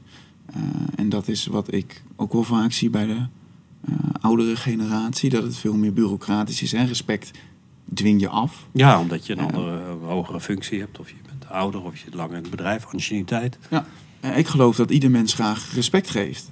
Dus je hoeft het niet af te dwingen. Als jij gewoon lekker jezelf bent, dan krijg je van mij respect. Mhm. En, en ik vind dat een veel fijnere manier om samen te werken. Eh, en ik geloof daarin wel, dat is wel fundamenteel, in het goede van de mens. Dat eh, men doet niet zozeer onaardig of, of eh, et cetera, omdat ze dat zo leuk vinden. Ze, ze zien geen betere optie. Eh, maar ik ben ervan overtuigd dat met de juiste opvoeding mensen daadwerkelijk respect aan elkaar kunnen geven, eerlijkheid. En dan bouw je aan een betere samenleving, versie van jezelf. En een beter bedrijf, beter, eh, ja, alles beter. Want een bedrijf is een onderdeel van de samenleving. Ja, 100%. Het moet dienen aan de samenleving. En niet dienen aan de portemonnee. Oké, nou heb ik een eh, dilemma voor jullie. Ik weet niet of je dat ooit hebt gehad of misschien je kunt voorstellen dat je iets zou krijgen. Nou, wil je vrijheid, lekker je ding doen. Eh, in ons team, zolang New Life bestaat, is het een resultaatbedrijf en niet een inspanningsbedrijf. Dus het maakt niet uit waar je bent, wat je You will figure it out, maar resultaat, omdat we klanten hebben. Nou, heb je de vrijheid om te werken waar je wil en wanneer je wil. Maar het is een winkel waar je spullen verkoopt en die moet om 8 uur open. Hoe ga je daarmee om? En hij sluit om 7 uur. En zondag doen we er ook bij. Want er zit een 24-7 economy. En vrijheid is zo belangrijk voor de millennials. En ei- eigen tijd kunnen indelen met eigen mensen. Hoe ga je daar dan mee om? Mijn eerste vraag is, zit jij daar in, in je unieke bijdrage? Voel jij daar als een vis in het water? Als dat het geval is, dan kan jij daar vrijheid uithalen. Sterker nog, misschien creëer je juist de vrijheid door iets eerder te komen. Door dan nog de hele lege winkel te hebben en dat je nog net... Weet je, dus voor ieder is het perceptie van, joh, wat is die vrijheid dan? En hoe geef ik daar... Lullen we het dan voor onszelf goed? En is jullie generatie helemaal niet anders daarin? Ja, ik wil die vraag eh, liever aan jou stellen dan. Ik heb microfoon nummer één, dus ik mag gewoon... Nee, ja, eh, Maar ik denk dat je vooraf wel weet waar je voor ik tekent. zal hem zo antwoorden. Vertel maar. Ja, je weet vooraf waar je voor tekent. Hè? Dus als het een winkel is die om acht uur overgaat. Ja, dat is mijn antwoord, dus ga je, ga je gang. Dus ehm, ik, ik heb zelf in een winkel gewerkt. En vrijheid is voor mij heel belangrijk. Maar goed, de winkel ging om tien uur open. En om zes uur gingen de deuren dicht. Maar ik had wel daar mijn eigen vrijheid om, ha, om, om mijn eigen planningen te maken. Om mijn mensen aan te sturen zoals ik dat wou. Om eh, ha, de virtual merchandise, om dat te doen zoals ik dat wou. Dus dat is dan ook weer een stukje vrijheid eh, wat ik eruit heb gehaald. Maar goed, ik, ik besefte ook heel goed dat, dat, dat ik voor een ander werk. Ja, Dus dat, jij zegt, wat jij zegt is, het is een keuze die je hebt gemaakt. Ja. Ja. Ja, maar goed, ik had, ik had ook eh, ik had het veel slechter kunnen hebben. Want er zijn genoeg winkels waarin je niet de vrijheid krijgt die ik wel heb gehad. Mhm. Ja, dus het zijn allemaal keuzes. En eh, nagaan bij jezelf van oké, wat, wat zijn mijn waarden? En voel ik me hier goed bij? Voor nu of tijdelijk of voor, nou, mij niet uit voor hoe lang. Ehm, ik heb me er goed bij gevoeld. Duidelijk. Ik, heb een, ik heb een vraag over, over succes. En Roy, dit was, dit was mijn antwoord. Je, je kiest er zelf voor. Dus je kunt ook, ook eh, zeg maar, eh, ervoor kiezen om het niet te doen. Ehm, wat is succes? En dat zal ik inleiden. Mijn vader was politiek vluchteling. Ehm, die kwam naar Nederland via heel veel landen. Was ongelooflijk blij en trots dat hij in Nederland de kans heeft gekregen. Hij heeft heel hard gewerkt. Hij heeft zichzelf opgewerkt werkt tot wetenschapper. Werd hoogleraar in de economie. Eh, mooi bestaan opgebouwd. In een prachtig dorp, Hilvarenbeek. Kids neergezet, mijn zus en, eh, mij. En eh, ervoor gezorgd dat wij hadden wat, wat we altijd heel graag wilden. Dus hij heeft het ongelooflijk goed gedaan. Maar onuitgesproken was voor hem succes als ik zou gaan studeren en zou afstuderen. En dan vrij traditioneel, denk ik, eh, de 40 jaar zou, eh, zou werken binnen de wetenschap of bedrijfsleven. Hij linkte dat niet direct aan, aan geld, omdat je als hoogleraar toen de tijd bovengemiddeld verdiende, maar niet heel veel. Als hij met zijn skillset het bedrijfsleven in was gegaan, had hij een veelvoud verdiend. Dus hij deed niet voor het geld. Maar ik ging wel een beetje gebukt onder het juk van die definitie van succes. De definitie van succes is studeren, titel halen en het traditionele pad. Traditioneel in hun ogen. Dat was niet mijn pad. Ik heb het heel anders gedaan. Toen ik die succesdefinitie had gehad, kreeg ik een nieuwe succesdefinitie door mijn omgeving. Door mijn omgeving en dat was geld. Als je dan veel geld verdiende, dan had je succes. En ik had een tijd doorgaan. En het was voor mij best wel moeilijk om dat van me af te schudden. Ik heb nu een hele andere definitie. Maar wat is jullie definitie van succes? Ik vind het belangrijk dat je ja, in alle delen van je leven succes hebt. Dus voor mij is succes niet per definitie heel veel geld verdienen of, of één gericht iets. Ik wil een, succesvol, eh, succesvolle relatie hebben. Ik wil een succesvolle eh, relatie met mijn vrienden hebben, op mijn werk hebben. Ik wil ook geld verdienen. Dus het is heel verdeeld. Het is niet Breder. het is heel breed voor mij. Het is niet zo van, eh, hey, als ik eh, zeg maar wat 20k per maand verdien, dat ik dan succesvol ben. Nee, absoluut niet. Is er dan een verschil tussen succes en geluk? Ehm, ja, ik denk het wel. Ja. Ik denk dat iedereen, eh, ja, iedereen heeft natuurlijk een eigen definitie van geluk en voor su- succes. Ehm, en ik denk als je dat gewoon duidelijk hebt voor jezelf, dan heb je ook, dan voel je de druk ook wat minder. Ja, want ik kan me wel gaan vergelijken met iemand die, die iets heel anders doet dan ik. En dan mezelf gaan verwijten van hé, hey, waarom kan ik dat niet of waarom doe ik dat niet? Maar dat is niet mijn pad. Dus voor mij, ehm, ik, ik heb er heel lang mee gestruggeld. En ik heb mezelf heel lang vergeleken met andere mensen. Totdat ik op een gegeven moment dacht van... hé, hey, maar wat, wat, wat is succes voor mij? Want Mhm. voor diegene is dat misschien geld of eh, aanzien of, of noem maar op. Maar voor mij is dat niet zo. Dus op, op, op mijn, eh, in mijn definitie heb ik al succes. Of ben ik al onderweg naar succes. Het gaat alleen maar beter. Dus ik denk dat het gewoon heel belangrijk is dat je dat voor jezelf... eh, Je eigen definitie. ja, je eigen definitie hebt. Anouk? Wat is jouw definitie dan van succes? Ehm, Wanneer ben je succesvol? ja, ik denk vooral aan geluk. Dat ik gelukkig ben. En wanneer ben je gelukkig? Ehm, als ik ehm, een stabiele basis heb thuis, waar ik me rustig op mijn gemak voel, ehm, maar me ook een stukje terug kan trekken. Dus waar ik ook tot rust kan komen. Daarnaast voldoende tijd met mijn familie eh, er kan zijn. Dus dat ik ze zie en dat als ze hulp nodig hebben, ik er ook voor ze ben. En een stukje wat, wat, waarbij ik aan eh, het werk dat ik doe denk. Dan is het dat ik heel graag ehm, een klein onderdeel van hun leven wil uitmaken waarbij ik ze verder help. En als, eh, dat is echt waarvan ik wel zoiets heb. Ik wil hun een veilige, liefdevolle omgeving geven. Waarin ze eh, ja, op kunnen bloeien en de beste vorm van zichzelf kunnen zijn. Het laatst was het ook met nou ja, een, andere vriendin. En die, die zat in een echt benarde situatie. En ik ben toen heel vaak met haar geweest. En op een gegeven moment zag ik haar. ehm, ehm, nou ja, is ze uit die situatie gestapt. Ehm, heel veel plekken had zij slechte, connectie, ja, slechte connecties mee. Die heeft zij opnieuw beleefd met andere mensen om er een positieve connectie aan te linken. En op een gegeven moment zie, als ik nou zie, ze is ZZP'er, ze is, aan het, ze is gewoon aan het shinen. En op een gegeven moment, eh, ze doet ook spoken word.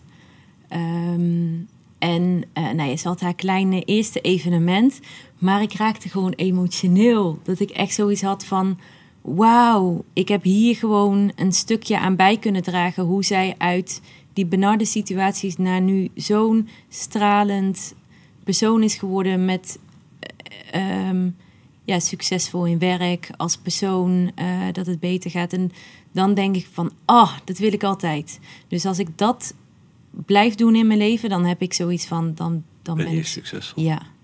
En het liefst zo eh, ja, goed mogelijk. Om er alles aan te kunnen eh, doen en kunnen bijdragen wat iemand verder kan helpen. Maar je kunt toch ook heel, jezelf heel gelukkig voelen als je de juiste pillen slikt. Nee joh. Dat is veel sneller. Ik, ik denk... eh, Jullie zijn toch ook van de pillengeneratie? Jullie slikken toch alles wat je maar kan verzinnen? Nee, nee, ja, ik, nee, ik slik niks. maar ik weet niet hoe het bij jullie zit. Nee, maar ik denk ook... ehm, nou, als je bijvoorbeeld in de, in de psychiatrie kijkt... al die pillen, wat, als je iets hebt... dan heb ik er wel een pilletje voor. Je hebt een slaappil, je hebt een antidepressiva. Ja, eh, ik maakte geen lithium, grapje namelijk. eh, ehm, eh, en ik denk dat je door heel veel andere dingen te doen, ehm, ook die mate aan bijvoorbeeld als je het gelukshormoon wil hebben, dat je dat ook door middel van sporten, door middel van voeding, door middel van. zou kunnen. Maar dat je dat ook op hele veel verschillende andere manieren kan eh, krijgen. En je merkt wel vaak, en dat, is, dat zie je ook in de psychiatrie, je hebt een pil bijvoorbeeld voor antidepressiva, maar je bestrijdt een eh, symptoom. Maar je bestrijdt niet de oorzaak. Ehm, en dat vind ik heel cool en heel mooi om te onderzoeken met iemand, zeg maar, wat, want iedereen is anders. Iedereen werkt anders. En daar, trouwens, daarbij denk ik dat artificial intelligence heel goed kan helpen. Dat je kan checken van waar in je lichaam gaat het nou eigenlijk mis.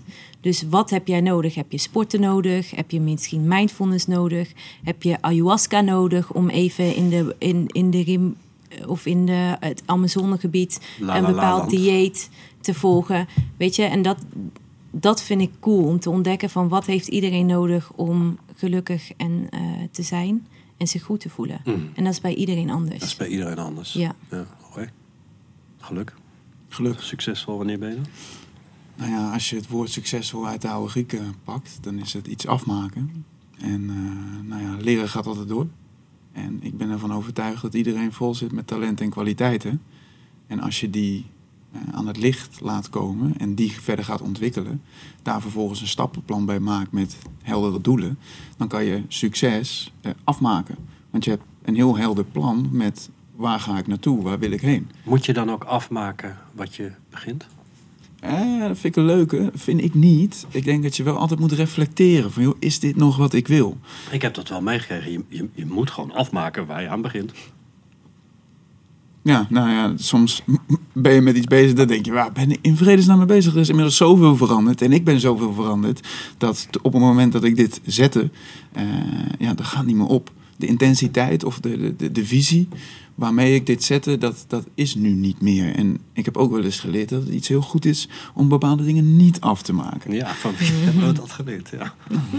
Ehm, dus, eh, Ja. en eigenlijk het proces, dus het proces van dat eh, met talenten en kwaliteiten inzetten, toch voor de maatschappij. ja, dat blijf ik horen in jullie generatie. Ja, dat ja, blijf ja, ik ja. horen. Ja.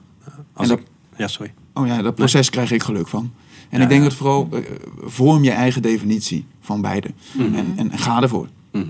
Kunnen jullie je voorstellen dat dit een heel ander, een heel ander gesprek was geweest en dat ik hele andere antwoorden had gehad als ik met één of twee generaties ouder had gezeten?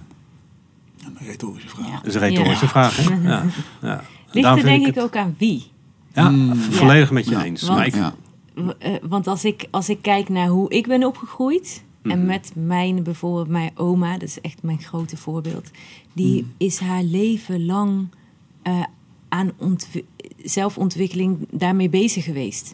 Van taal naar een nieuwe taal, van boeken lezen, van het nieuws. eh, bezig zijn met, met de natuur en wat je daarvoor kan doen. En eh, dus het is ook zo hilarisch. Ik weet nog dat ik daar aan tafel zat.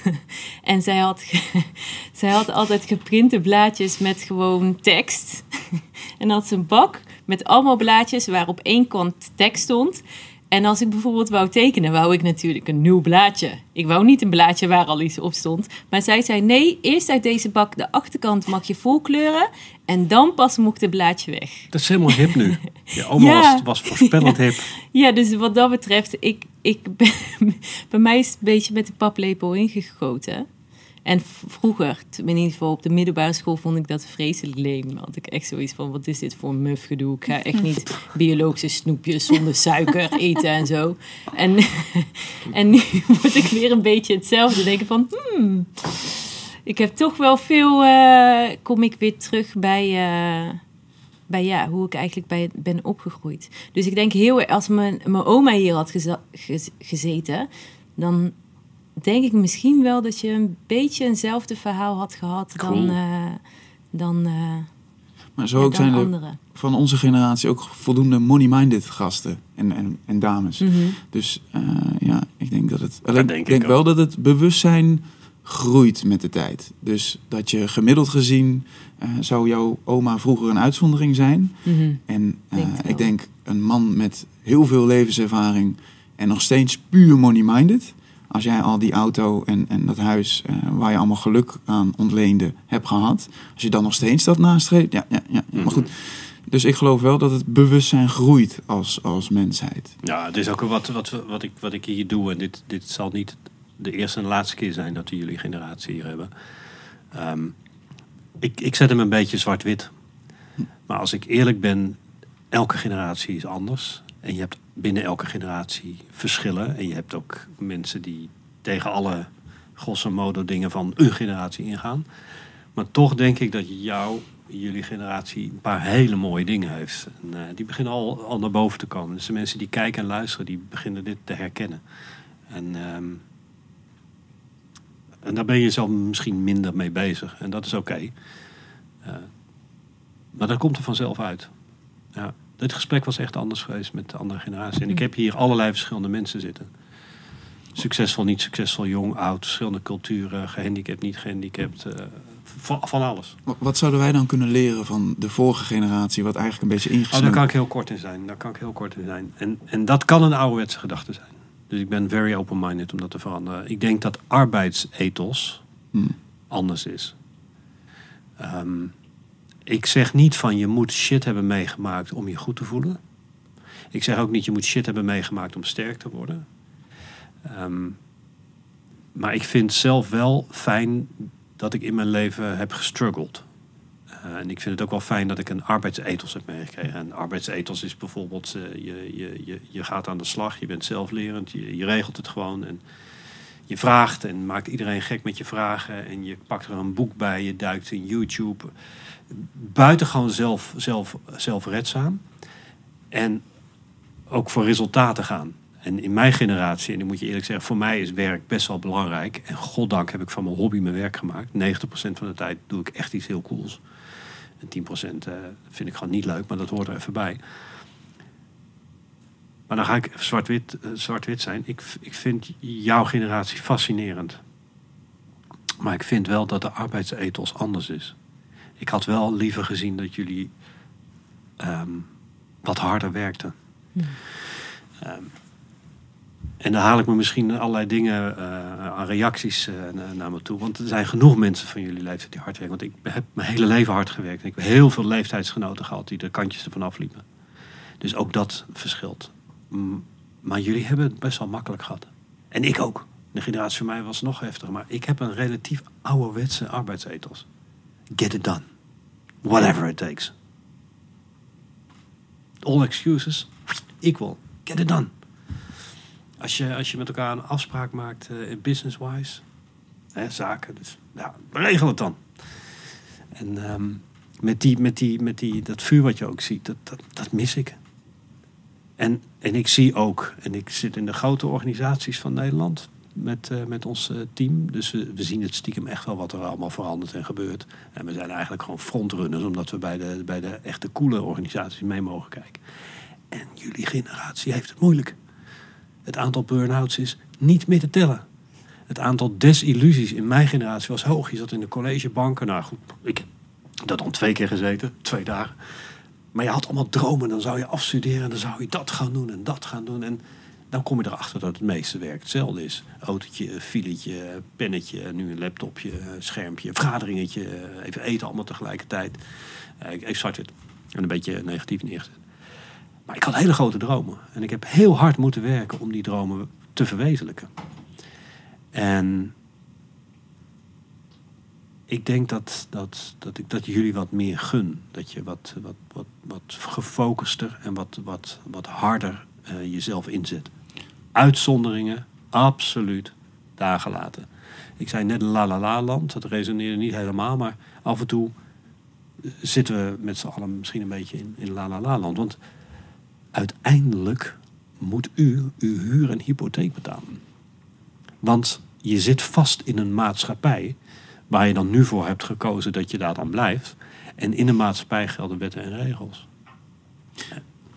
En denk je dan dat degene waar je, zegt, die werkethos die mag omhoog, denk je dat die dan echt helemaal op zijn plek zit? Of moet hij ook nog vinden waar die helemaal vraag ook. Dat is naadloos... een goede vraag. Dat, Of is dat weet ja. ik niet. Hetzelfde get it done. Ja. Ik bedoel, al zit je niet helemaal lekker op je plek. Ja. ja. Ja, ik heb het vermoeden, Roy, maar ik ben blij dat je me een beetje challenge. Ik heb het vermoeden dat jouw generatie daar iets meer moeite mee heeft om dat op tijd in te zien. Zeker als jij ervoor kiest dat je in een professionele, ja, whatever it may be, in een professionele setting terechtkomt. Ik zie er veel onderuit gaan. En ik coach heel veel mensen en ook heel veel millennials. En een van de eerste dingen die ik ze dan zeg, jouw work-life balance is perfect. Beter dan die van mij ooit geweest is. Maar nou gaan we even wat harder werken. En op tijd graag. Ja, hoezo dan? Klant wacht. Ja, klant, klant. Klant wacht. Ja, maar een klant... eh, Die, die, nee, een klant wil geen excuses. Ja, maar het draait niet alleen op klant. Nee, dat klopt. Maar je moet je huur en je hypotheek betalen. Dan is er een werkgever die jouw centjes betaalt. En die kan het betalen omdat die werkgever een product of dienst aan andere klanten verkoopt. Zo zit ik erin. Ik zeg niet dat het waarheid is, maar zo zit ik erin. En misschien denk ik over tien jaar anders over. En by the way, ik heb ook heel veel fun en heel veel leuke, leuke, leuke privé dingen. En ik heb het heel erg naar mijn zin. Dus ik ben ook niet de standaard hierin. En denk je dat het dan, want je zegt de work-life balance is, is, is beter dan ik ooit heb gehad. Denk je dan dat het verder zelfgenoegzaam is met hoeveel ze geven? Ik begrijp je vraag niet helemaal. Help me even. De, de, nou ja, work-life balance voor mij is eh, zowel sporten als gezond eten, als, als Mhm. eh, tijd met, mijn met mijn vriendinnetje, eh, familie, vrienden. eh, en voor de rest, ja, uit, als ik niet bezig ben met mijn werk, krijg ik ook een soort unheimlich gevoel. Maar jij geeft aan, ze hebben een betere work-life balance. Over het algemeen wel. Ja. Eh, maar nu, Ja, voor, Vast voor, erbij. Voor hunzelf, hè? Maar dat is niet voor het bedrijf. Want Hmm. hoe moet ik nou... Stel nou voor, ik verkoop potjes pindakaas. En ik weet dat er 1 miljoen potjes per week worden verkocht. Ik zeg maar iets. En ik heb een team van millennials. En die vinden dat ze gezamenlijk op vakantie gaan.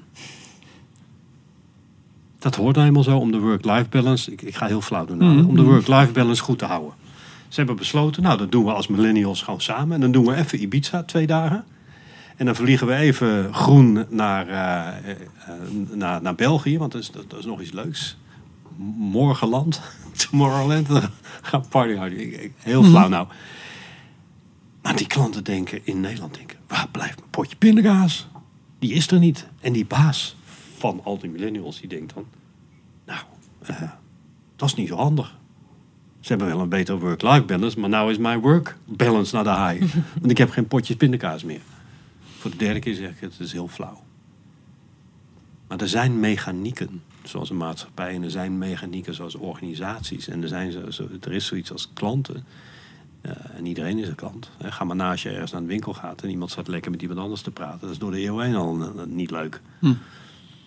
En dat, misschien dat laissez-faire, en dat wordt ook heel vaak gezegd over jullie generatie. Dat is een beetje makkelijk. Flexibele. met- Flexibeler, ja. Ik zelf vind, en daarom heb ik jullie ook uitgenodigd. Want jullie vroegen voordat de camera draaide, waarom hebben jullie ons uitgenodigd? Nou, ik heb gezegd, ik vind jullie heel erg leuk. En ik, ik heb iets met jullie generatie. Daar ben ik gewoon super trots op. Dat ik met jullie mag omgaan. En dat, dat, dat ik veel van hoe jullie denken leer. Maar als je ervoor kiest om een baantje te nemen of een bedrijfje op te zetten, ja, dan gaat het toch wel even heel anders worden, het spelletje. Denk ik. Mijn vraag, de zelfgenoegzaamheid met hoeveel geef ik voor mijn bedrijf? Mhm. Jij zegt, we mogen wat scherper zijn op hoeveel je geeft. Geef eens meer dan verwacht. Of, Ja. want, want afspraak is afspraak. Ik bedoel, dat is... ja, maar dat is bij jullie heel goed. Ja, dat vind ik wel heel cool. Dat is eh, bij jullie generatie over het algemeen zit dat wel goed. Afspraak is afspraak. Alleen, je, je- komt heel anders tot eh, het, het, het resultaat. Ik denk, Daar heb ik overigens geen last van. Dat vind ik juist mooi. En wij, wij zijn, zolang we bestaan, al kleine 15 jaar, zijn we totaal losgeslagen eigenlijk. Iedereen zoekt het maar uit hoe die het doet, als hij het maar doet. Ja, ik denk, eh, of tenminste, ik denk wel als je naar onze generatie kijkt en de mensen die ik dan in mijn omgeving ken, dat het wel eerder is van, oh, ik vind het niet leuk, dus ik stop. Misschien bedoel ik dat. Ehm, en eh, wat minder doorzettingsvermogen in de zin van soms moet je even door de zure appel heen bijten en knokken voordat je kan bereiken ja, wat je wil. ja, ja. Ehm, ja, en daar, daarin zie ik denk ik wel verschil. Want als je naar de oudere generaties kijkt, als ze moesten bijvoorbeeld. ehm, eh, als ze in een, in een post moeten sorteren om even voor hun gezin te zorgen of wat dan ook, dan doen ze dat. Ehm, als ze even in de supermarkt moeten staan, dan doen ze dat. Nou, ik wilde echt niet toen ik jong was in een supermarkt staan. Vet verwend. maar dat is wel van. Kijk, en ik, ik heb gelukkig eh, het werk wat ik super leuk vind. En ik vond mijn opleiding super leuk. Dus ik heb ook super erg geluk gehad. Eh, maar je ziet wel dat heel veel studenten ook van de ene opleiding naar de andere opleiding hoppen. En dan eh, zeggen van ja, Ja. dit vind ik toch niks, dus ik ga maar werken. Maar ja, dan heb je een, een, een, een eh, schuld aan je broek hangen.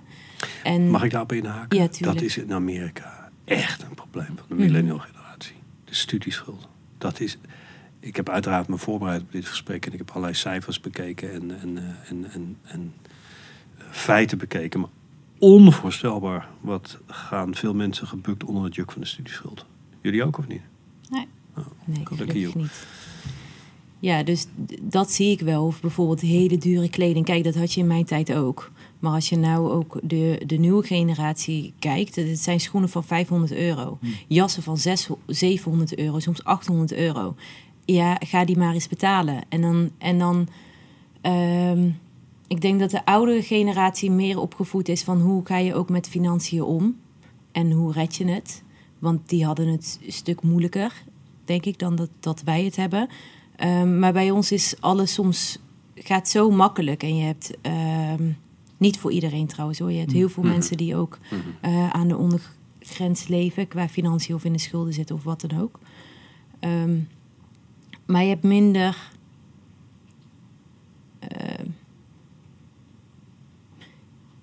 Ja, je, hebt, je hebt minder het idee van... hé, ik moet echt werken. Ik moet een budgetplan maken. Ik moet kijken hoe ik deze Ja. dingen ga betalen. Ja, en het komt wel. Ja, ja, ja. En ik denk dat, dat misschien de generatie van... in ieder geval van jullie... ons ook een beetje te veel verwend heeft. ja nee, het is totaal mijn fout. Het is onze fout, dat begrijpen wij. Nee, nee, nee, sowieso nee, niet. Maar ik denk dat, dat dat wel ehm, eh, ja, meespeelt. Ja. Van als je niet weet hoeveel je moet werken voor 500 euro. ehm, dat je een hele maand in een supermarkt moet werken of langer. Zeker als je nog jong bent om überhaupt die jas te betalen. Dan ga je wel even anders denken. Hm.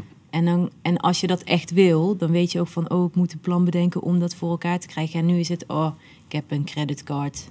Oh, ik kan het wel eventjes eh, bij de H&M op een... Ja. eh, dat is dan wat goedkoper. Maar ik kan, ik kan het wel even allemaal doen. Totdat je op een gegeven moment in de schulden komt en denkt... oh jee, oeps.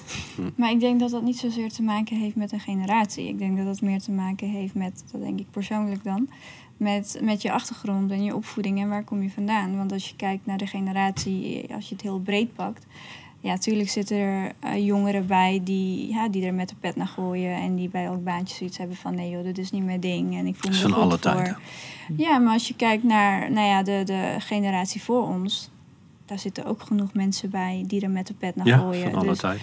ik denk niet zozeer dat dat met de generatie te maken heeft. Ik denk dat dat, tenminste wat, wat hè, uit mijn eigen ervaring, te maken heeft met eh, waar je vandaan komt en hoe ben je opgevoed en ja, wat, wat, voor, wat, wat heb je meegemaakt in je leven. Mhm. Dat zorgt er wel voor hoe hard je gaat voor iets. Helder. Oké, voor het volgende onderwerp heb ik helemaal geen brug. Dus die gooi ik er gewoon in. Geloven wij in buitenaards leven? Want als ik kijk op het internet naar statistieken, wordt dat ongelooflijk veel bezocht. Websites en films over aliens en over buitenaards leven. Ja, Zijn we alleen op eh, deze planeet, in dit heelal, in dit universum? nee. Ik denk het. Jij zegt het met een 100% zekerheid. Ja, ik denk het ook van niet. Op de, in het hele universum is de kans nihil dat we de enige zijn. Oké. Tot zover zou je kunnen weten. Want ja, één zandkorrel is onze ster. En alle stranden, zoveel sterren zijn er. Ja, eh, statistisch gezien. En je hebt de Goldilocks zone. Dus, Het is eh, bijna koekoek als je denkt dat we de enige zijn. Ja, Ik ben nog eh, opgevoed met Adam en Eva hebben ons gemaakt. ja. een metaforisch verhaal. Ja, maar dat wist ik toen niet. Dus 2000 jaar geleden zijn we ontstaan. En toen, toen, toen kwam daar rek in. Toen werd het 10.000. Toen werd het 20.000, 50.000. En ik zit nu op, eh, op eh, een paar miljard. En eh, het Amazonegebied. Daar hebben ze allemaal met speciale LiDAR-radars vanuit vliegtuigen en satellieten hebben ze fantastische dingen ontdekt. Steden. En als je die steden allemaal bij elkaar optelt, 20 miljoen mensen, meer dan 100.000 jaar geleden. Dus ik ben, als ik het heel voorzichtig zeg, en zonder kwade intenties van anderen, ben ik jarenlang verkeerd voorgelicht. Hm. Dan zeg ik het er redelijk eufemistisch. En voor jullie is het een zekerheid dat er aliens bestaan. En waarom weten we dat dan niet vanuit officiële bronnen? Hoe Nou zit ja, dat dan? Als, als eh, het balletje moet blijven rollen. En als eh, de maatschappij, dan in dit geval het balletje, achter bepaalde dingen komt. eh, dan heeft het wel of geen zin meer om te rollen. Ik bedoel, een piramidesysteem, als de onderste laag wegvalt, valt het hele ding in elkaar. Eh, dus ik denk dat er wel bewust of voorzichtig mee om wordt gegaan. Wil je, wil je Welke dan kennis? zeggen dat, dat, dat het misschien een beetje wordt achtergehouden omdat het anders de, de, de, de organisatie van hoe de wereld georganiseerd is, eh, in, in, in hiërarchieën misschien, of misschien zelfs machtsstructuren, dat dat gaat schudden of zo? Ik zou me in ieder geval inzetten om het te laten schudden. En wat ze precies achterhouden, vind ik altijd lastig om met 100% zekerheid te En zeggen. wie is ze dan? dat ze iets achterhouden, 100%. En wie is ze dan? Nou ja, je hebt vele leuke eh, stromingen van verhalen. Maar dat boven iedere, eh, zegt de Amerikaanse government, die toch, eh, alhoewel ik denk dat de Chinezen daar inmiddels wel boven staan, maar dat er vanuit de Egyptische tijd al een bepaalde familie is die altijd de scepter heeft gezwaaid. Goed, zijn, ik- zijn dat dan conspiracy theories? En Eh. dan, ik merk dat je- jullie generatie daar re- re- relatief diep eh, in zit en af en toe echt down the rabbit hole gaat. Hmm. Ja, ik denk dat het vooral de balans is van, joh, in hoeverre beïnvloedt het je dagelijks leven? Want ik ben er, toen ik 18, 19 was, ben ik er ook diep ingedoken. Dat kost heel veel tijd. Zo, ja, en er is altijd meer te vinden en, en van de een naar de ander. Goed, ehm, uiteindelijk vroeg ik me af, joh, draagt dit bij aan de kwaliteit van mijn leven? En, en heb ik hier wat aan? Eh, en nou uiteindelijk ben ik tot, de conclusie gekomen, ik kan maar beter zorgen dat mijn zaag zo scherp mogelijk is. Dat ik hè, dat hout wat ik misschien weg wil halen, kan omzagen. In plaats van er alles over weten en vervolgens helemaal down the rabbit hole er niet meer uit durven kijken. Maar je vindt het oké en je, je, denkt bij jezelf, ja, die dingen bestaan gewoon. We zijn niet de enige in dit universum. Nee, ja, maar zou je ze een- ook willen ontmoeten? Oeh, vind ik lastig, want dan wordt alles anders. Ja, dat je gewoon naar de bioscoop gaat en dat je denkt... eh hey, jij bent 12 meter. hey, jij bent 16, 16 centimeter. En dat er dan eh, allemaal rare geluiden zijn en zo. Want ze laten boeren op een hele andere manier. zou, je kunnen, zou je kunnen samenleven met eh, aliens? Ervan uitgaan dat goede, goede aliens zijn. Ik, ja, dat, want ik denk dat eh, ontwikkeling in, in natuur en overal die we zien, dat gaat naar meer bewustzijn. Dus als er eh, buitenaards wezen, want je hebt ook theorie dat het al hier, dat ze hier zijn, eh, dan ga ik ervan uit dat zij verder zijn in hun ontwikkeling. Dus daarom ook beter zullen zijn voor anderen dan dat wij dat voor elkaar zijn. Natuurlijk zal je altijd licht duister in, in, in balans Dat zijn. heb je ook of- bij mensen. Exact, exact. Maar ik ga ervan uit dat zij dus verder in de ontwikkeling zijn, aangezien zij dan bij ons op bezoek komen. Ehm, dat, dat het ook een fijne ontmoeting zal zijn. Mits jij je voor het goede inzet. Of voor wat zij willen dat je. Goed, maar daar, daar, kijk, daar word je alweer zo. eh Nou ja, wordt oké. het een beetje dat- duister. Maar in ieder geval vind ik het heel interessant dat jullie gaan zeggen... ja, natuurlijk bestaan eh, er aliens. Dus ik kan me ook voorstellen dat de sh- shock niet zo groot is. Omdat je al heel veel erover hebt gezien. Of het wel of niet waar is, eh, nobody knows. Ehm, maar het is eigenlijk gewoon heel normaal. Manouk? Ja, nou ja, normaal. normaal is het nog niet helemaal. Maar ik heb wel zoiets van, ja, we weten nog maar zo weinig. Wat er allemaal in het universum is. En eh, wat zit er nou eigenlijk op de bodem van de oceaan? Ja. Welke micro-organismen ze over zitten zeggen? daar? Weet je over inktvissen zeggen, Roy? Nou, inktvissen die hebben eh, nogal apart DNA. Dus, eh, dus er zijn mensen die zeggen, ja, we hoeven niet heel ver te zoeken voor buitenaards leven. Kijk maar naar het DNA van inktvissen. Het is eh, leuk Ja. om te googlen. En, en ijzers, ik bedoel, komt allemaal van meteorieten. Eh, dus dat kan je dan ook al elementen, daar kan heel makkelijk iets mee gekomen zijn. Ja. Maar dat je er een, een bacterietje op zit of zo. Ja, ja, ja. En in hoeverre, ik bedoel, wij claimen de aarde alsof het van de mens is. Hmm. Eh, maar in hoeverre eh, wordt het al niet, is het niet ten alle tijden dat het allemaal beïnvloed is? Is het niet allemaal één, het hele universum? Mhm. Ik bedoel, dus kan je dan nog spreken over, ja, buitenaards, maar eh alsof, ja, mm, het is één universum. Pardon. Ja. Oh nee, dit is heel mooi. Allemaal aanvullingen, dus het is alleen maar goed. Ehm, ja, dus ik, de, ik denk... eh, Ze zijn ik zou wel eens, ja, ik zou wel eens naast een alien een gesprek willen voeren, als het kan, in dezelfde taal. Anders doe je gewoon eh, eh, spiegelen, hè? nee. Geleerd bij New Life. nee, maar eh, ehm, ja, dus, dus ja, we weten zo weinig. Dus ik zou ook nooit meer zeggen, als ik kijk hoe mijn leven veranderd is en vroeger zei van, ja, dit ga ik echt niet doen of dit wel. Zoveel dingen veranderen zo ongelooflijk, ja, zo, zo ongelooflijk. Dus ehm, ja, prima met een alien in de bioscoop. Nou ja, eh, Robin die laat als ze zo, leuk eh, zijn. Robin laat op dit scherm eh, laat hij zien die, die inktvissen. Maar dat is interessant. Zie je dat? Oh ja, cool. Ik riep niet zomaar iets, maar ik kan Ja. het niet bewijzen. Maar dat, dat zijn mensen die, die daar ja, hun theorie over hebben. We kijken nu, eh, voor de mensen die naar iTunes luisteren, en Spotify, we kijken nu naar eh, het DNA en foto's van, eh, van inktvissen. Sanja? Ja. Aliens zijn welkom. Ja. ja, ik denk, er zijn zoveel dingen wat we niet weten. Wat, wat met opzet achter wordt gehouden. Maar goed, Oh, dat oh, is oh, een beetje de insteek van Roy ook. Dat, Ja. dat er dus een, een, een plan is om, om het... Maar Ja. waarom zou dat er zijn? Nou ja, ik denk dat dat meer politiek gericht is. En het gaat allemaal om macht. Ik keek laatst toevallig een eh, documentaire op Netflix. The Family heet dat. Echt super interessant. En dat is dan een familie die achter de ehm, White House zit. En eh, ja, sommige mensen noemen dat de Illuminati. Het, het, ja, het is gewoon echt sick. Het is echt, Ge- eh, ge- Geloof je dat? Ja, ik geloof het wel. Mhm. Ja, ik En meer geloof- mensen in jouw omgeving van jouw leeftijd? Mm, ja. Het, het, het, het is ook wel heel eng eigenlijk. Want eigenlijk vind ik persoonlijk worden we heel erg in het duister gehouden en heel erg voor de gek gehouden. Dat weet je. Eh, ja, maar er komt nu wel langzamerhand heel veel naar buiten. En het is, eh, het is heel eng eigenlijk aan de ene kant. Ja, ik kan- we, we zijn gewoon gebrainwashed. Ik kan eigenlijk alleen maar zeggen, I don't know, ik weet het niet. Eh, ik zie veel, ik hoor veel. Ehm, Ja. Maar het valt me op dat, dat, dat jullie generatie dat eigenlijk heel normaal vindt. Dat er buitenaards leven is. Maar ook eh, de theorieën die, eh, die vaak worden bestempeld als conspiracy theories.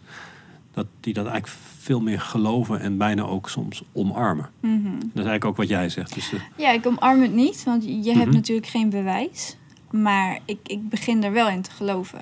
Ik geloof wel dat het, dat het allemaal een, een, ja, een, een spel is, een politieke spel. Waar wij eigenlijk heel weinig over weten. mhm. Het is ook best normaal om, want we zijn allemaal, tenminste, ik ben opgegroeid met Sinterklaas. Eh, het is Ah, best. oh, komt niet aan mij Sinterklaas. Ja, oeh. Eh, goed, dat is ook weer. Maar het is heel normaal om tegen kinderen, maar daardoor ook volwassenen te liegen. Eh, en ik denk dat dat wel eens doorbroken mag worden van joh, het is, het journaal heeft ook bepaalde belangen die ze willen behartigen. Ik was laatst in Haifa en ik sprak daar met een eh Letse Joodse man die nu al iets van 38 jaar in, in eh, Israël woont. Ja, en dan krijg je een heel ander beeld van hoe die hele Israël-Palestina. Want nou goed, eh dan gaan we ook weer. Maar eh, dat wat je verteld wordt, is niet per definitie waar. En je moet van zoveel verschillende bronnen hebben en dat zo in je eigen blender gooien, wil je echt een eh, geconstrueerde waarheid kunnen vormen. Ehm, maar wetende dat alles wat een bron vertelt niet per definitie waar is, ja, dan kan je alle andere dingen meer. En dan word je nieuwsgierig, ga je daar inzoomen. Van joh, eh, een family of uh, Illuminati, eh, al dat soort Ja, zaken. ik vind het zo fascinerend. Jullie hebben ook al die bronnen. hè. Je hebt, omdat je gewoon 24-7 connected bent, heb je zo ongelooflijk veel informatie. Dat wat ik in het begin al zei, dat je, we kunnen jullie niet zomaar iets wijsmaken. Je gaat, dat is ook wat je zegt, je gaat op zoek. Ja, ja en ik denk dat dan kom je.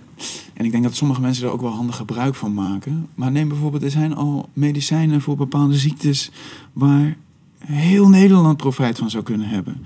Maar simpelweg omdat er een geld aan te verdienen is Mhm. om iemand een hele leven lang bijvoorbeeld medicijnen te geven in plaats van in één keer te genezen.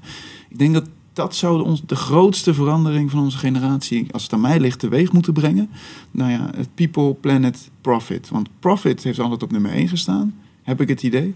Eh, En dat geld maken altijd het belangrijkste is, maar dat maakt heel veel kapot. Eens? Absoluut, ja. En hoe, hoe belangrijk is voor jou dan de waarheid? Om die te vinden wat, wat klopt? Waarheid is echt mijn, eh, ja, dat, is, dat vind ik het belangrijkste van allemaal. Al- Ja? Waarheid is, is, nou ja, ik heb een ongelofelijke waarheidsliefde. Mhm. Ja, ja. En, en dat betekent ook dat mijn eigen waarheden, ja, update je mening, mijn eigen waarheden zijn ook niet heilig of dergelijk. Ik, die wil ik ook altijd Mhm. vernieuwen. Dus Mhm. ik kan soms smullen van dat iemand een totaal andere mening of totaal andere eh, een visie heeft gevormd om iets. Dan denk ik, oké, oké, weet je, dan kunnen we weer samen gaan, gaan vormen, gaan kleien naar die waarheid. Mhm. En ik denk dat de, de- er is zoveel te weten dat je altijd, nou ja, je kan nooit zeggen, nu heb ik de waarheid. Maar ik denk dat het wel ons streven is daar dichterbij te komen. Hoe gaat het voor jou? Ja, ik, ehm, ja, als, je, als je het hebt over ehm, alle theorieën die er zijn over alles. eh, Ik heb me er een tijdje in verdiept, even. Maar toen dacht ik, ah, dit is too much voor mij. Voor mij om, ehm, om me allemaal in me op te nemen en om te checken. En ik heb wel voor mezelf wel het idee gehad van, oh, dat heeft best wel een negatieve invloed. Hm. Want als ik soms het nieuws kijk en wat er, en vooral toen ik net moslim werd, toen, eh, en je keek dan op het nieuws, dan was het continu ellende en eh, vooral over moslims, et cetera. En ja, ga, ga dan maar eens zoeken wat er precies klopt en hoe het zit met de oorlogen in de andere landen. Dat ik op een gegeven moment heb, zoiets heb gehad van, oh, ik kom er niet achter wat de waarheid is. Ehm, ik leef hier en het enige waar ik aan, iets aan kan veranderen is de plek waar ik woon en de, mijn omgeving. Ehm, En dat dan een beetje los te laten. En ik merkte bij mij dat de, ja, de waarheid vinden zo'n negatieve invloed eh, had. En dat ik het soms veel lekkerder vind om niet het nieuws te kijken. eh, en gewoon lekker met de mensen om me heen bezig kan zijn. En de mensen die, waarvoor ik wat kan betekenen. Dan, ehm, ja, dan de televisie. Want wat, je bijvoorbeeld, wat ik bijvoorbeeld merkte, hoe meer ik televisie keek, hoe banger ik was om op straat te lopen dat mensen mij negatief aan gingen kijken. Dat ze zoiets hadden van, oh, deze moslim is er weer. Op het moment dat ik dat niet meer deed, merkte ik, oh, de wereld is eigenlijk helemaal niet veranderd. Het is nog precies hetzelfde. En ik word nog steeds hartelijk begroet. En je begroet mensen ook hartelijker omdat je daar niet over nadenkt. Dus je bent, ja, ehm, misschien meer, en het is ook die naïviteit. En naïviteit vind ik heerlijk. Want zo kan je er soms ook in het positieve altijd blijven instaan. En dan krijg je over het algemeen ook vaak positieve reacties. Je moet veel weten, maar je moet niet alles weten. Ja, ja Je of, moet ook een of beetje leven. ja, en, en alles te weten komen, ja, ik kom er niet achter. Dus dat, dat heb, ik, heb ik zelf wel een beetje losgelaten. Dat ik denk van ja, het is goed om te weten wat er om me heen gebeurt en bepaalde visies. Eh, maar wat nou daadwerkelijk echt de waarheid is, Ja, dat, Kom je dat, niet achter. dat is wat ik ook zei. I don't know. Nee. Ik, ik, ik, ik weet het niet. Nee, ik denk dat het gewoon heel belangrijk is dat je, dat je voor jezelf wel een bepaalde waarheid hebt waar je aan vast, vast kan houden. Want dat, dat geeft gewoon rust. En eh, inderdaad, weet je, je kan de hele dag tv gaan kijken of doc- docus gaan kijken. Je, je gaat, op een gegeven moment wordt het ook gewoon te veel. Maar ik denk wel dat het belangrijk is dat je altijd in je achterhoofd hebt ehm, ja, dat het toch wel meer is. En dat je niet zomaar dingen laat wijsmaken. Mhm. Ja. En je hebt de tools om het ook uit te zoeken. Ja. Je, je, je kunt besluiten om te deep diven in Ja. iets, omdat je gewoon een computer hebt. Ja, En precies. Bijna de almighty Google. en Je zoekt je zoekt. Oké, dan heb ik nog een onderwerp zonder brug. Wat vinden we van drugs? Want er wordt best wel wat drugs gebruikt door de generaties heen. Ehm, al honderden jaren. Bekende drug is natuurlijk alcohol. Maar er zijn eh, steeds, ja, steeds meer verschillende drugs eigenlijk bijgekomen. Alhoewel, als we enkele duizenden, tienduizenden jaren geleden kijken. Er zijn, er zijn, er zijn mensen die bijvoorbeeld zeggen dat die aureolen om mensen heen eh, geen aura's zijn, maar paddenstoelen. Als je een paddenstoel pakt en je kijkt aan de binnenkant, heb je allemaal van die, van die dingetjes. Hè? Dus Mhm. sommige mensen zeggen zelfs, en dat zijn niet zomaar mensen, dat zijn archeologen en dergelijke mensen die zich echt daarin verdiepen. Die zeggen, nou ja, dat, dat, dat zijn geen eh, aura-aureolen, dat zijn paddo's. Wat vinden jullie van drugs? En ik zal niet gaan vragen of je het gebruikt, want dat is gewoon standaard interview. Dus je zegt maar wat je wel en niet wil zeggen. Maar wat vinden jullie van drugs? Nee, ehm, het ligt eraan hoe, ja, wat je onder drugs verstaat. Verstaan we alles... ehm, Dat is een hele goeie. Want eh, versta je ayahuasca ook onder drugs? Of Dus, zie je het als een medicijn? Eh, ik heb niet zo goed antwoord op. ja, zie je eh, bijvoorbeeld... Want voor mij is een druk spinazie. Want dan Ja. voel ik me echt heel goed als ik Mhm. spinazie à la crème, eet. Dus Ja. eh, dat is een hele goede vraag. Dat kan ik niet zo goed zeggen. Maar ik kan er wel een paar benoemen, dat we het Ja. daarover hebben. Mhm. Dan heb je het over de, de ecstasy, ayahuasca is een paar keer genoemd. Dat is voor jullie ook allemaal heel normaal. Een kopje thee kan eh, ook ay- ayahuasca thee zijn. We hebben coke, we hebben heroïne, we hebben crack, we hebben de zwaardere spullen. We hebben natuurlijk ontzettend veel amfetamine. eh, Mhm. Die worden gebruikt. Er zijn heel veel drugs ook, antidepressiva. Ehm, koffie is een drug. eh, ik vind het moeilijk om te zeggen. Maar wat vinden jullie van pillen? Of dingen die je kan innemen, waardoor je stemming verandert? Laat ik het dan zo zeggen. Kan, als, als tiener was ik, nou, ik wilde geen Frans, ik wilde geen wiskunde. Dus ik ben Man. helemaal voor Godlands gegaan. Ehm, Je hebt wat geëxperimenteerd. hoor. zo, ja, hartstikke leuk. En, en die paddenstoelen vond ik helemaal fantastisch. Ehm, en, en je leert er, een, vooral door de paddenstoelen, want ik weet nog bij jou bij de opleiding ga je, nou ja, ook wat spirituelere kant op. Zeker, maar even recht in de camera. Ik adviseer geen paddo's. Nee, nee, nee, nee. Dat kan ik helemaal. eh. En, en de grap is dat je. Eh, je hebt hier een stimulus en die wordt uitgeschakeld. Dus je, je, je zintuigen nemen heel ongefilterd de wereld waar. Eh, bij heel veel partydrugs eh, vond ik interessant, ben ik gaan testen. uiteindelijk is dat gewoon helemaal uit mijn leven. Omdat gewoon, ja, je kan ook gewoon door bepaalde technieken gevoelens opwekken. En, en dat is veel zuiverder, langduriger dan dat. Want als je even een upper hebt, dan komt die down. Die komt, die komt echt wel. Dus ehm, eh, voor mij, ja, je kan alles zien als drugs. Eh, maar ik denk voornamelijk dat je beter door meditatie en dergelijke, de natuurlijke wijze, eh, als het ware de brug naar die andere realiteit kan bouwen. Dan dat je met een racquetball boom die realiteit in je face knalt. Maar is het dan ook niet, als je het over realiteit hebt, is dat dan ook niet een soort escape from reality? Want ik vind dat er best wel verschillende, veel verschillende soorten drugs in jullie generatie eh, ronddolen. Best wel veel. Ja. Het is niet alcohol of geen alcohol. Het is niet roken of niet roken. Het zijn echt verrekte veel pillen. State enhancing drugs, of hoe je ze ook verder noemt. Party drugs. Wat Ja. vinden we daarvan? Nou ja, ehm, kijk, eh, eh, zeg maar als je er heel veel van gebruikt, of, of kleine mate, sommige drugs maken je lichaam gewoon kapot. Of jouw eh, hersencapaciteit of wat dan ook. En ik denk alles wat betreft wat je lichaam schade toedoet, is niet handig. Ehm, nee. Ehm, dus dat vind ik voor mezelf heel belangrijk om dat niet te doen. Ehm, als het gaat om eh, pillen als antidepressiva, wat in de eh, medische industrie wordt gebruikt. Kijk, soms, soms is het nodig. Als je, eh, stel dat je bijvoorbeeld door een gebrek aan bepaalde hormonen die je aanmaakt, continu je rot voelt, dan denk ik dat een, anti, of een antidepressiva, maar hoeft Een niet per se een pil, Mhm. die dat hormoon aanvult of dat eh, ding wat je nodig Medisch hebt. noodzakelijk. Ja, ja Mhm. dan denk ik dat het heel goed is eh, om te gebruiken. Maar als het gaat om. ehm, Party drugs. ja, kijk, mensen die het leuk vinden om één keer te doen. Twee keer. Twintig keer. Nou ja, ik- persoonlijk denk dat, je, dat het het mooiste is als je gewoon natuurlijk van je leven kan genieten. Dus zonder dingen te hoeven gebruiken, eh, gelukkig kan zijn. Ik zie nu drie mensen knikken.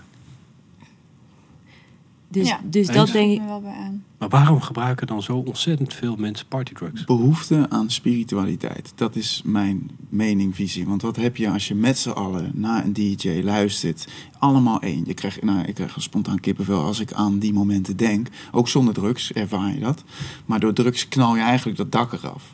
En, eh, Is dat dan iets wat je zoekt en kan krijgen wat je in het normale leven niet krijgt? Oké, ik hoor jou zeggen dat je dat kunt ontwikkelen. ja, Maar ik ben, misschien ben ik iets te veel sturend in eh, wat ik vraag. Want ik, ik, heb, het- ik heb het vermoeden dat heel veel mensen eh, partydrugs gebruiken om gewoon een leukere party te hebben.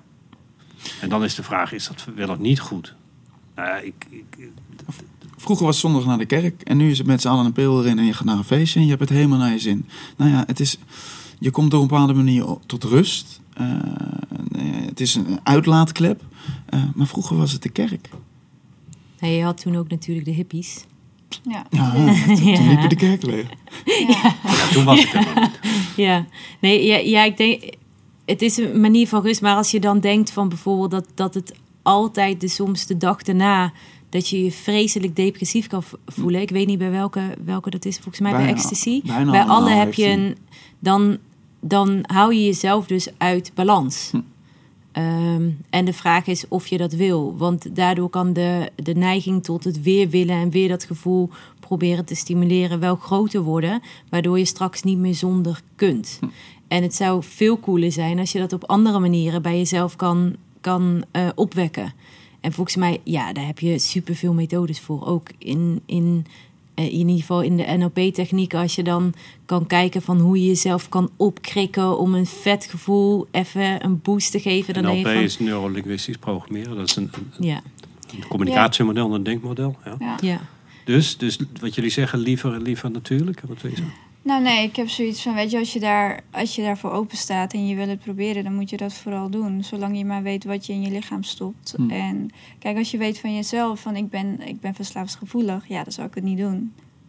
Maar als je weet dat je er tegen kan, eh 1, 2, 3 keer, ja, ik, ik, ik heb daar niet zo'n probleem Niet, mee. niet iets op tegen.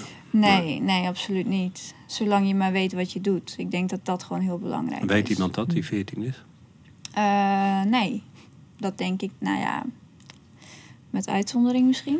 Ja, mits goede begeleiding. Ik bedoel, er kan ook educatie. Hi, je bent nu 14. Ik ga je begeleiden. 14. Ja. Ga even ecstasy proberen dit weekend. Nou ja, het Maar- gebeurt. Het, Het, ja, Nou ja, dus ik, kan je eh, beter Ik educatie gooi het bieden. even, even, eh, ik wil jullie mening heel graag weten. ja. Want nu zie je eh, dat heel erg. En nogmaals, ik denk dat we er allemaal hetzelfde in staan. Je moet lekker zelf weten. Alleen de natuurlijke manier is veel langduriger. En zou je uiteindelijk veel meer plezier en levensgeluk en succes geven dan die snelle wijze van doen. Maar ik denk als we eh, de problemen zien, eh, maar geen oplossing aanreiken. Dus eh, jeugd begint steeds vroeger met dergelijke zaken. Ook, maar ook de, de, de eh, wietindustrie in het zuiden des lands. Jongeren worden steeds eerder, en ik zie het in mijn, bij vrijwilligerswerk, zie ik ook dat jongeren worden steeds eerder benaderd voor die wereld. Als je geen educatie biedt van joh, hoe daarmee om te gaan en eh, wat zijn de pro's en cons. Als het aanbevolen wordt door diegene die andere belangen bij jou heeft, Geld. Dan is het een, eh, nou ja, dan breng je iemand in een negatieve la la la land, maar bereid je hem niet voor op de waarheid, de echte werkelijkheid. En ik denk dat we daarin nog wel wat te winnen hebben, want iets verbieden maakt het alleen maar interessant. Mhm, Ja, mhm. daarentegen denk ik wel, als ik toen, toen ik jong, jong was, kon je gewoon alcohol drinken voor vanaf 16 geloof ik. 16. Nu is het vanaf 18. Maar eh, nou, ik zat op hockey en op de hockeyclub. Nou, daar gingen echt gewoon Leuk aan het einde van de a Ja, ik was daar heel snel weer weg, want ik vond echt helemaal niks. maar ehm, daar reden, het waren de van drie, tussen de drie, drie weet ik zeker, maar ik heb in mijn hoofd zes ehm, ziekenwagens die, of eh, ambulances die langs zijn gekomen om jongeren op te halen, omdat ze ehm, gewoon schuim uit hun bek hadden van een alcoholvergiftiging. En dan denk ik wel van ja, hoe, in hoeverre kan jij als jongere ehm, bedenken wat de risico's zijn? Ja. Als je, jouw hersenen zijn nog helemaal niet zo ver ontwikkeld dat je dat allemaal kan inzien. Dus dan wat dat Zeker betreft. niet bij een puberbrein. Hè? Een puberbrein. eh, Nee, en, en dan maakt het, kijk, en als in een puberbrein ben je al zo in ontwikkeling, alles gaat veranderen in je lichaam, hormonen. Nou ja, bij, bij, bij eh, mannen en bij vrouwen, vrouwen worden ongesteld. Nou ja, die cyclus, dat je helemaal eh, emotioneel bent. Eh, mannen natuurlijk ook hormonen in hun lijf. En eh, eh, het gevoel wat je hebt qua verliefdheid, et cetera. En als je dan nog eventjes een pilletje erbij doet, nou ja, voor je het weet ben je verslaafd. En dat is denk ik wel het risico met jongeren gewoon extra groot. En zeker als je kijkt naar GHB nu. Zo, Ja, die moeten... opmars, ja. Oh, dat is heftig. Die moeten volgens mij om, de, om het half uur... Echte verslaafden moeten om het half Ja. uur of soms sneller, ik weet niet Pater de precies. post GHB in het Ja, water. gaat de Ja. hele dag door. Dat is, Ja. die moet gewoon opstaan in de nacht. Heftig. Om, om, om, en die beginnen dan met één keer, leuk. En voor je het weet, eh, is jouw hele leven drugs. Mhm. En dat is denk ik wel het gevaar. En daarin zou begeleiding super zijn. Want wat je bijvoorbeeld wel ziet, ja, ayahuasca wordt nu ook gezien als drugs. In de Amazone wordt het gezien als een medi Ayahuasca medicijn. is een, is een thee. eh, en onder goede begeleiding schijn je daar veel inzichten door te krijgen. Mhm. En eh, in de verslavingszorg eh, zijn er extreem goede resultaten met het gebruik van ayahuasca. Dat mensen Mhm. letterlijk na één of twee keer gebruik van ayahuasca van een verslaving af zijn. Mhm. Whatever de verslaving ook is. Ja. Ehm, dat, dat zijn wel hoopvolle berichten, zeg maar. Mhm. Maar dat is een thee. Ja, en wat je, wat je daarbij ziet, dat, dat wordt in ieder geval nu ehm, om je heen, of de oorsprong daarvan, ehm, is echt begeleide cere- ceremonies, waarbij je niet alleen gelaten wordt. Kijk, als je, eh, en dat is met drugs niet het geval. En er is zoveel in omloop wat gewoon, waar vet veel extra's in gestopt wordt. Nu ook de wiet. Wiet is niet meer van wat het normaal is. Mijn, mijn moeder houdt ervan af en toe een jointje te roken voor het slapen gaan. Kan ze lekker van slapen. Ehm, alleen zij zegt, zij haalt echt bij bepaalde coffeeshops... omdat er zoveel troep en rotzooi in wordt gegooid. Ja. En ja, dan is het ook niet, het is niet meer puur. En daar, dat is ook wel Ja, dat waarvan ik denk van... eh, Het is wel goed dat je dat zegt. Het is goed ook voor mensen die luisteren, denk ik. eh, dat, dat niet alleen de THC eh, is, is, is, is, zit er meer in. Dus Mhm. die, die, is, die, die hoeveelheid is vermeerderd per gram. Maar de pesticiden Mhm. Die worden gebruikt omdat het toch een soort goud is. Want de mensen kunnen veel aan verdienen. Dus ze willen geen ongedierte hebben. De pesticiden die worden massaal erop gespoten. En zelfs ook eh, in Amerika, in de, in de buurt van eh, Silicon Valley, heb je, heb je plekken waar eh, zo onvoorstelbaar veel illegale, in Amerika al verboden bestrijdingsmiddelen worden gebruikt. Dat heel veel mensen zeggen, nou, wiet is eigenlijk wel gezond. Zeker dat CBD-olie er erin zit. En, Mhm. eh, en de rest is allemaal niet zo erg. Maar het zijn de chemicaliën die worden toegevoegd Ja. om het ongedierte weg te houden. Waar je gewoon in je kopje van breekt. Ja. En het is natuurlijk veel sterker geworden de laatste jaren. Ja. Dus ja, daar, daar maak ik me wel zorgen over. Ja. Maar drugs is dus wat jullie zeggen niet per definitie verkeerd. Moet gecontroleerd zijn, niet te jong. Nou, het ligt, eraan, het ligt eraan wat voor drugs je neemt. Ik bedoel, als je, als je elke dag met gaat nemen, ja. Dat Dat eigenlijk- niet- ja, ik bedoel, dat, Ja. dat is best wel heftig. Maar ik denk persoonlijk, ehm, nou ja, zolang het geen verslaving is, denk ik dat het kan. Zolang je maar weet waar je het koopt of Mhm. afhaalt of wat dan ook. Zolang Mhm. je maar weet wat, het een- wat er een beetje in zit. Ook al zou je dat nooit precies weten. Mhm. Ehm, ja, ik denk dat het een stukje bewustzijn is. Dat je Hm. gewoon bewust weet waar je mee bezig bent. Helder. Iedere drugs is ook begonnen als medicijn. Hmm. Ze hebben vervolgens zijn ze er een andere waarde aan gaan geven. Ik bedoel, coke werd volgens mij heel veel aan soldaten. Coca-bladen. Oh, coca. Ja, een maatje van me die had laatst een berg beklommen in eh, Peru, dacht ik. En hij was de hele tijd een coca-bladen aan het. Want dan hield hij het vol. Maar je zei nog iets anders. Dat, in ieder geval trikte bij mij het idee dat in de Tweede Wereldoorlog, Eerste Wereldoorlog, Ah. weet ik niet, dat soldaten onvoorstelbaar onder invloed waren van drugs. Ja. En sowieso, ehm, ach, ik kan het allemaal niet bewijzen. Ik heb zeg maar ook rondgekeken, maar dat, dat drugs echt een ding was in de Tweede Wereldoorlog. Ja, speed werd daar ongelooflijk veel gebruikt. Ja, dan heb je van die super soldiers. Die stopte en die konden gewoon, eh, die sliepen niet. Ja. Maar goed, dus het is, eh, het is ooit door de mens bedacht als iets functioneels. Vaak wel, maar dat is met alle ontwikkeling vaak dat het oorlogsdoeleinden kent. Mhm. Ehm, dus iets is niet per definitie slecht, maar net zoals met geld of met een mes. Een mes kan hele lekkere broodjes en, en groenten snijden. Met pindakaas. Met pindakaas, ja. Ehm, maar je kan er ook verkeerde dingen mee doen. Mhm. Dus ik denk dat het veel meer eh, ja, aan de gebruiker zelf en educatie. Ja, dat is wat je Ja. zegt, de educatie. Ja. ja. Oké, nou ik heb nog, eh, en jullie mogen zeker andere thema's toevoegen. Ik heb nog één thema en dat is hoe je de toekomst van Nederland ziet. Sowieso wat je denkt dat de toekomst van Nederland is. Eh, over een tijdje heb ik iemand die midden in, in, in, eh, in de maatschappij staat. Een succesvolle zakenman is, maar ook zich bezighoudt met de toekomst van Nederland. Ehm, dus dan ga ik ook zeker die vraag stellen. Maar ik zou heel graag willen horen hoe jullie hem zien. En welke ingrediënten er ook nodig zijn om een supercoole maatschappij te hebben en te houden. Want ik vind Nederland namelijk heel cool. Ik vind het heel cool dat pa besloot hier naartoe te komen. dat ik als halfbloed hier mag wonen. Super vrij land. Gewoon helemaal goed. Heel veel diversiteit, daar hou ik van. Maar hoe zien jullie het? Stilte. Er is nu een ontwikkeling die ik heel interessant vind. Dat is Universal Basic Income. Ja? En, en nou ja, goed. eh, ik vind verwachtingen en dergelijke. En je weet uiteindelijk toch nooit. eh, ik denk dat het veel meer is. Kan je in het moment veranderen? Eh, dus een, een, een beeld wat ik. In Nederland super cool. Dat vind ik ook. Maar het, ja, er zit een beetje realist, ideaal daar. Maar goed, Universal Ba- Basic Income. Mag ik heel even toelichten voor de luisteraar die het misschien voor de eerste keer hoort? Universal Basic Income is iets waar eh, presidentskandidaat Young enorm op inzet in Amerika.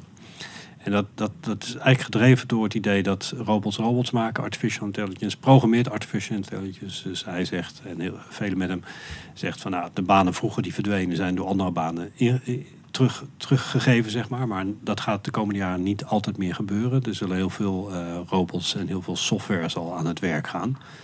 Dus er komt een situatie dat er heel veel mensen geen werk meer hebben. Eh, en, en dus moet je zoiets hebben als Universal Basic Income.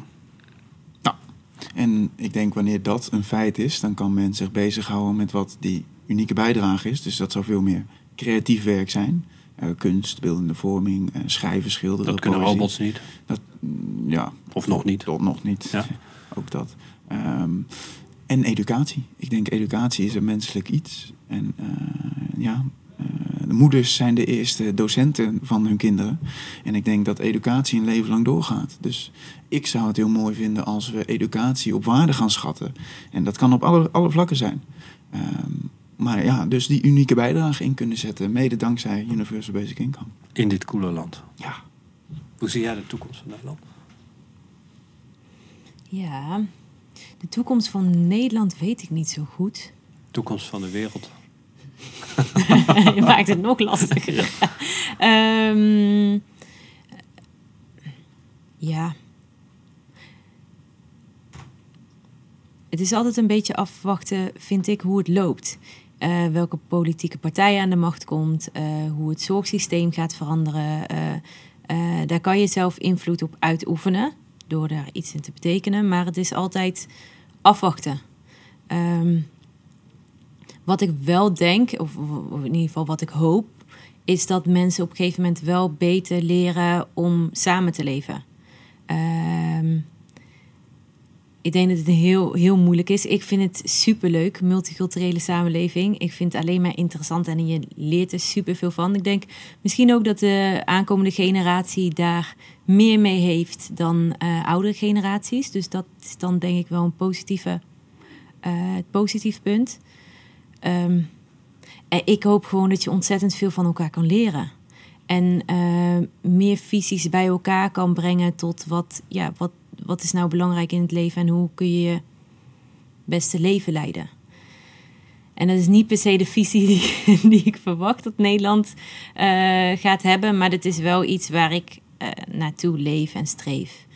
Ehm, ja, om dat met de mensen om me heen te doen. Mooi. Ja. Ja, ja, ik sluit me wel een beetje aan bij jou. Ik denk dat het inderdaad heel belangrijk is dat je.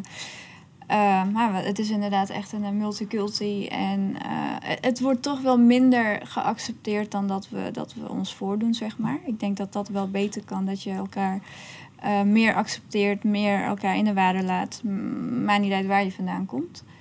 Eh, en ik denk, als je kijkt naar scholen, ik denk dat dat ontwikkeling gewoon heel vroeg moet beginnen. Maar dan wel heel anders dan omdat het nu gaat. Want je krijgt nu eh, ja, Duits, eh, Engels. eh, en dat is allemaal heel belangrijk. Maar ik denk dat je heel vroeg moet gaan kijken naar wat iemand in huis heeft. Dus wat, wat wil iemand zijn? Wat wil iemand worden? En ik denk dat je daar veel meer op moet gaan inspelen dan de standaard vakken. Want als ik kijk naar mezelf, ik bedoel, toen ik 16 was, ja, dan moet je een keuze gaan maken van wat je wil gaan doen voor de rest van je leven. Maar ik ben 29. Ik, ik, ben, ik denk dat ik er nu uit ben, maar ik, ik weet het nog steeds niet helemaal 100%. En ik denk dat je daar op een hele jonge leeftijd al op kan inspelen. En eh, de jeugd gewoon beter kan, eh, kan ont, ja, beïnvloeden, beter kan ontwikkelen. Eh, ik denk dat dat gewoon heel veel gaat toevoegen aan de, aan de samenleving. Dus eigenlijk je meer richten op talenten, kwaliteiten van ja. eh, Ja. kinderen. Mooi. Ja, Onderwijs dus moet beter. onderwijs moet 100% beter. Hm. Ja, Dat is, dat is wel de toekomst. dat is trouwens wel, wel cool, want het Finse systeem die schijnt ongelooflijk goed te zijn. Hoe ze daar het onderwijssysteem hebben ingericht. En ook veel beter te passen ja, hoe je in je lichaam, maar ook hoe je hersenen werken. Die hebben volgens mij, wat was het nou? Ik, ah, ik weet niet meer hoe lang, maar ze hebben in ieder geval tussen elke eh, lesvak hebben ze dan een kwartiertje pauze. Ehm, en ze hebben niet de hele dag school. Dus hun school is al veel eerder afgelopen. Ja. En het schijnt veel effectiever te zijn dan... Nu, nu hoorde ik laatst een school die de kinderen tot vier uur hebben ze les. En dan hebben ze bijles in... En op de lagere school, hè, groep 7. Hebben ze bijles in Engels, Frans. En dan en zitten ze tot zes, zeven uur op school. En ik hoorde dat ik dacht... Wow, mag dat kind ook gewoon spelen? Dat ik wel dacht van wow, die, die, die kinderen hebben straks al op een, op een eh, 16 een burn-out. Ja. Maar dat, dat lijkt me wel vet, hoe die ontwikkelingen van overal ter wereld, weet je hoe die ook hier tot stand kunnen komen. Ja. Dat zou wel vet zijn. Ja. Nou, mooi. Dank jullie wel. Ja. Ja, We hebben zomaar, ja, graag gedaan. We hebben zomaar een paar onderwerpen eh, aangesneden. En ik zou nog uren willen doorgaan met heel veel andere onderwerpen. To be continued. Super dank. Update je body, mind, spirit en skills in onze gratis kennismakingsworkshop. Ga nu naar newlifeuniversity.com slash workshop. Kijk naar de podcast op ons YouTube-kanaal New Life University en abonneer je.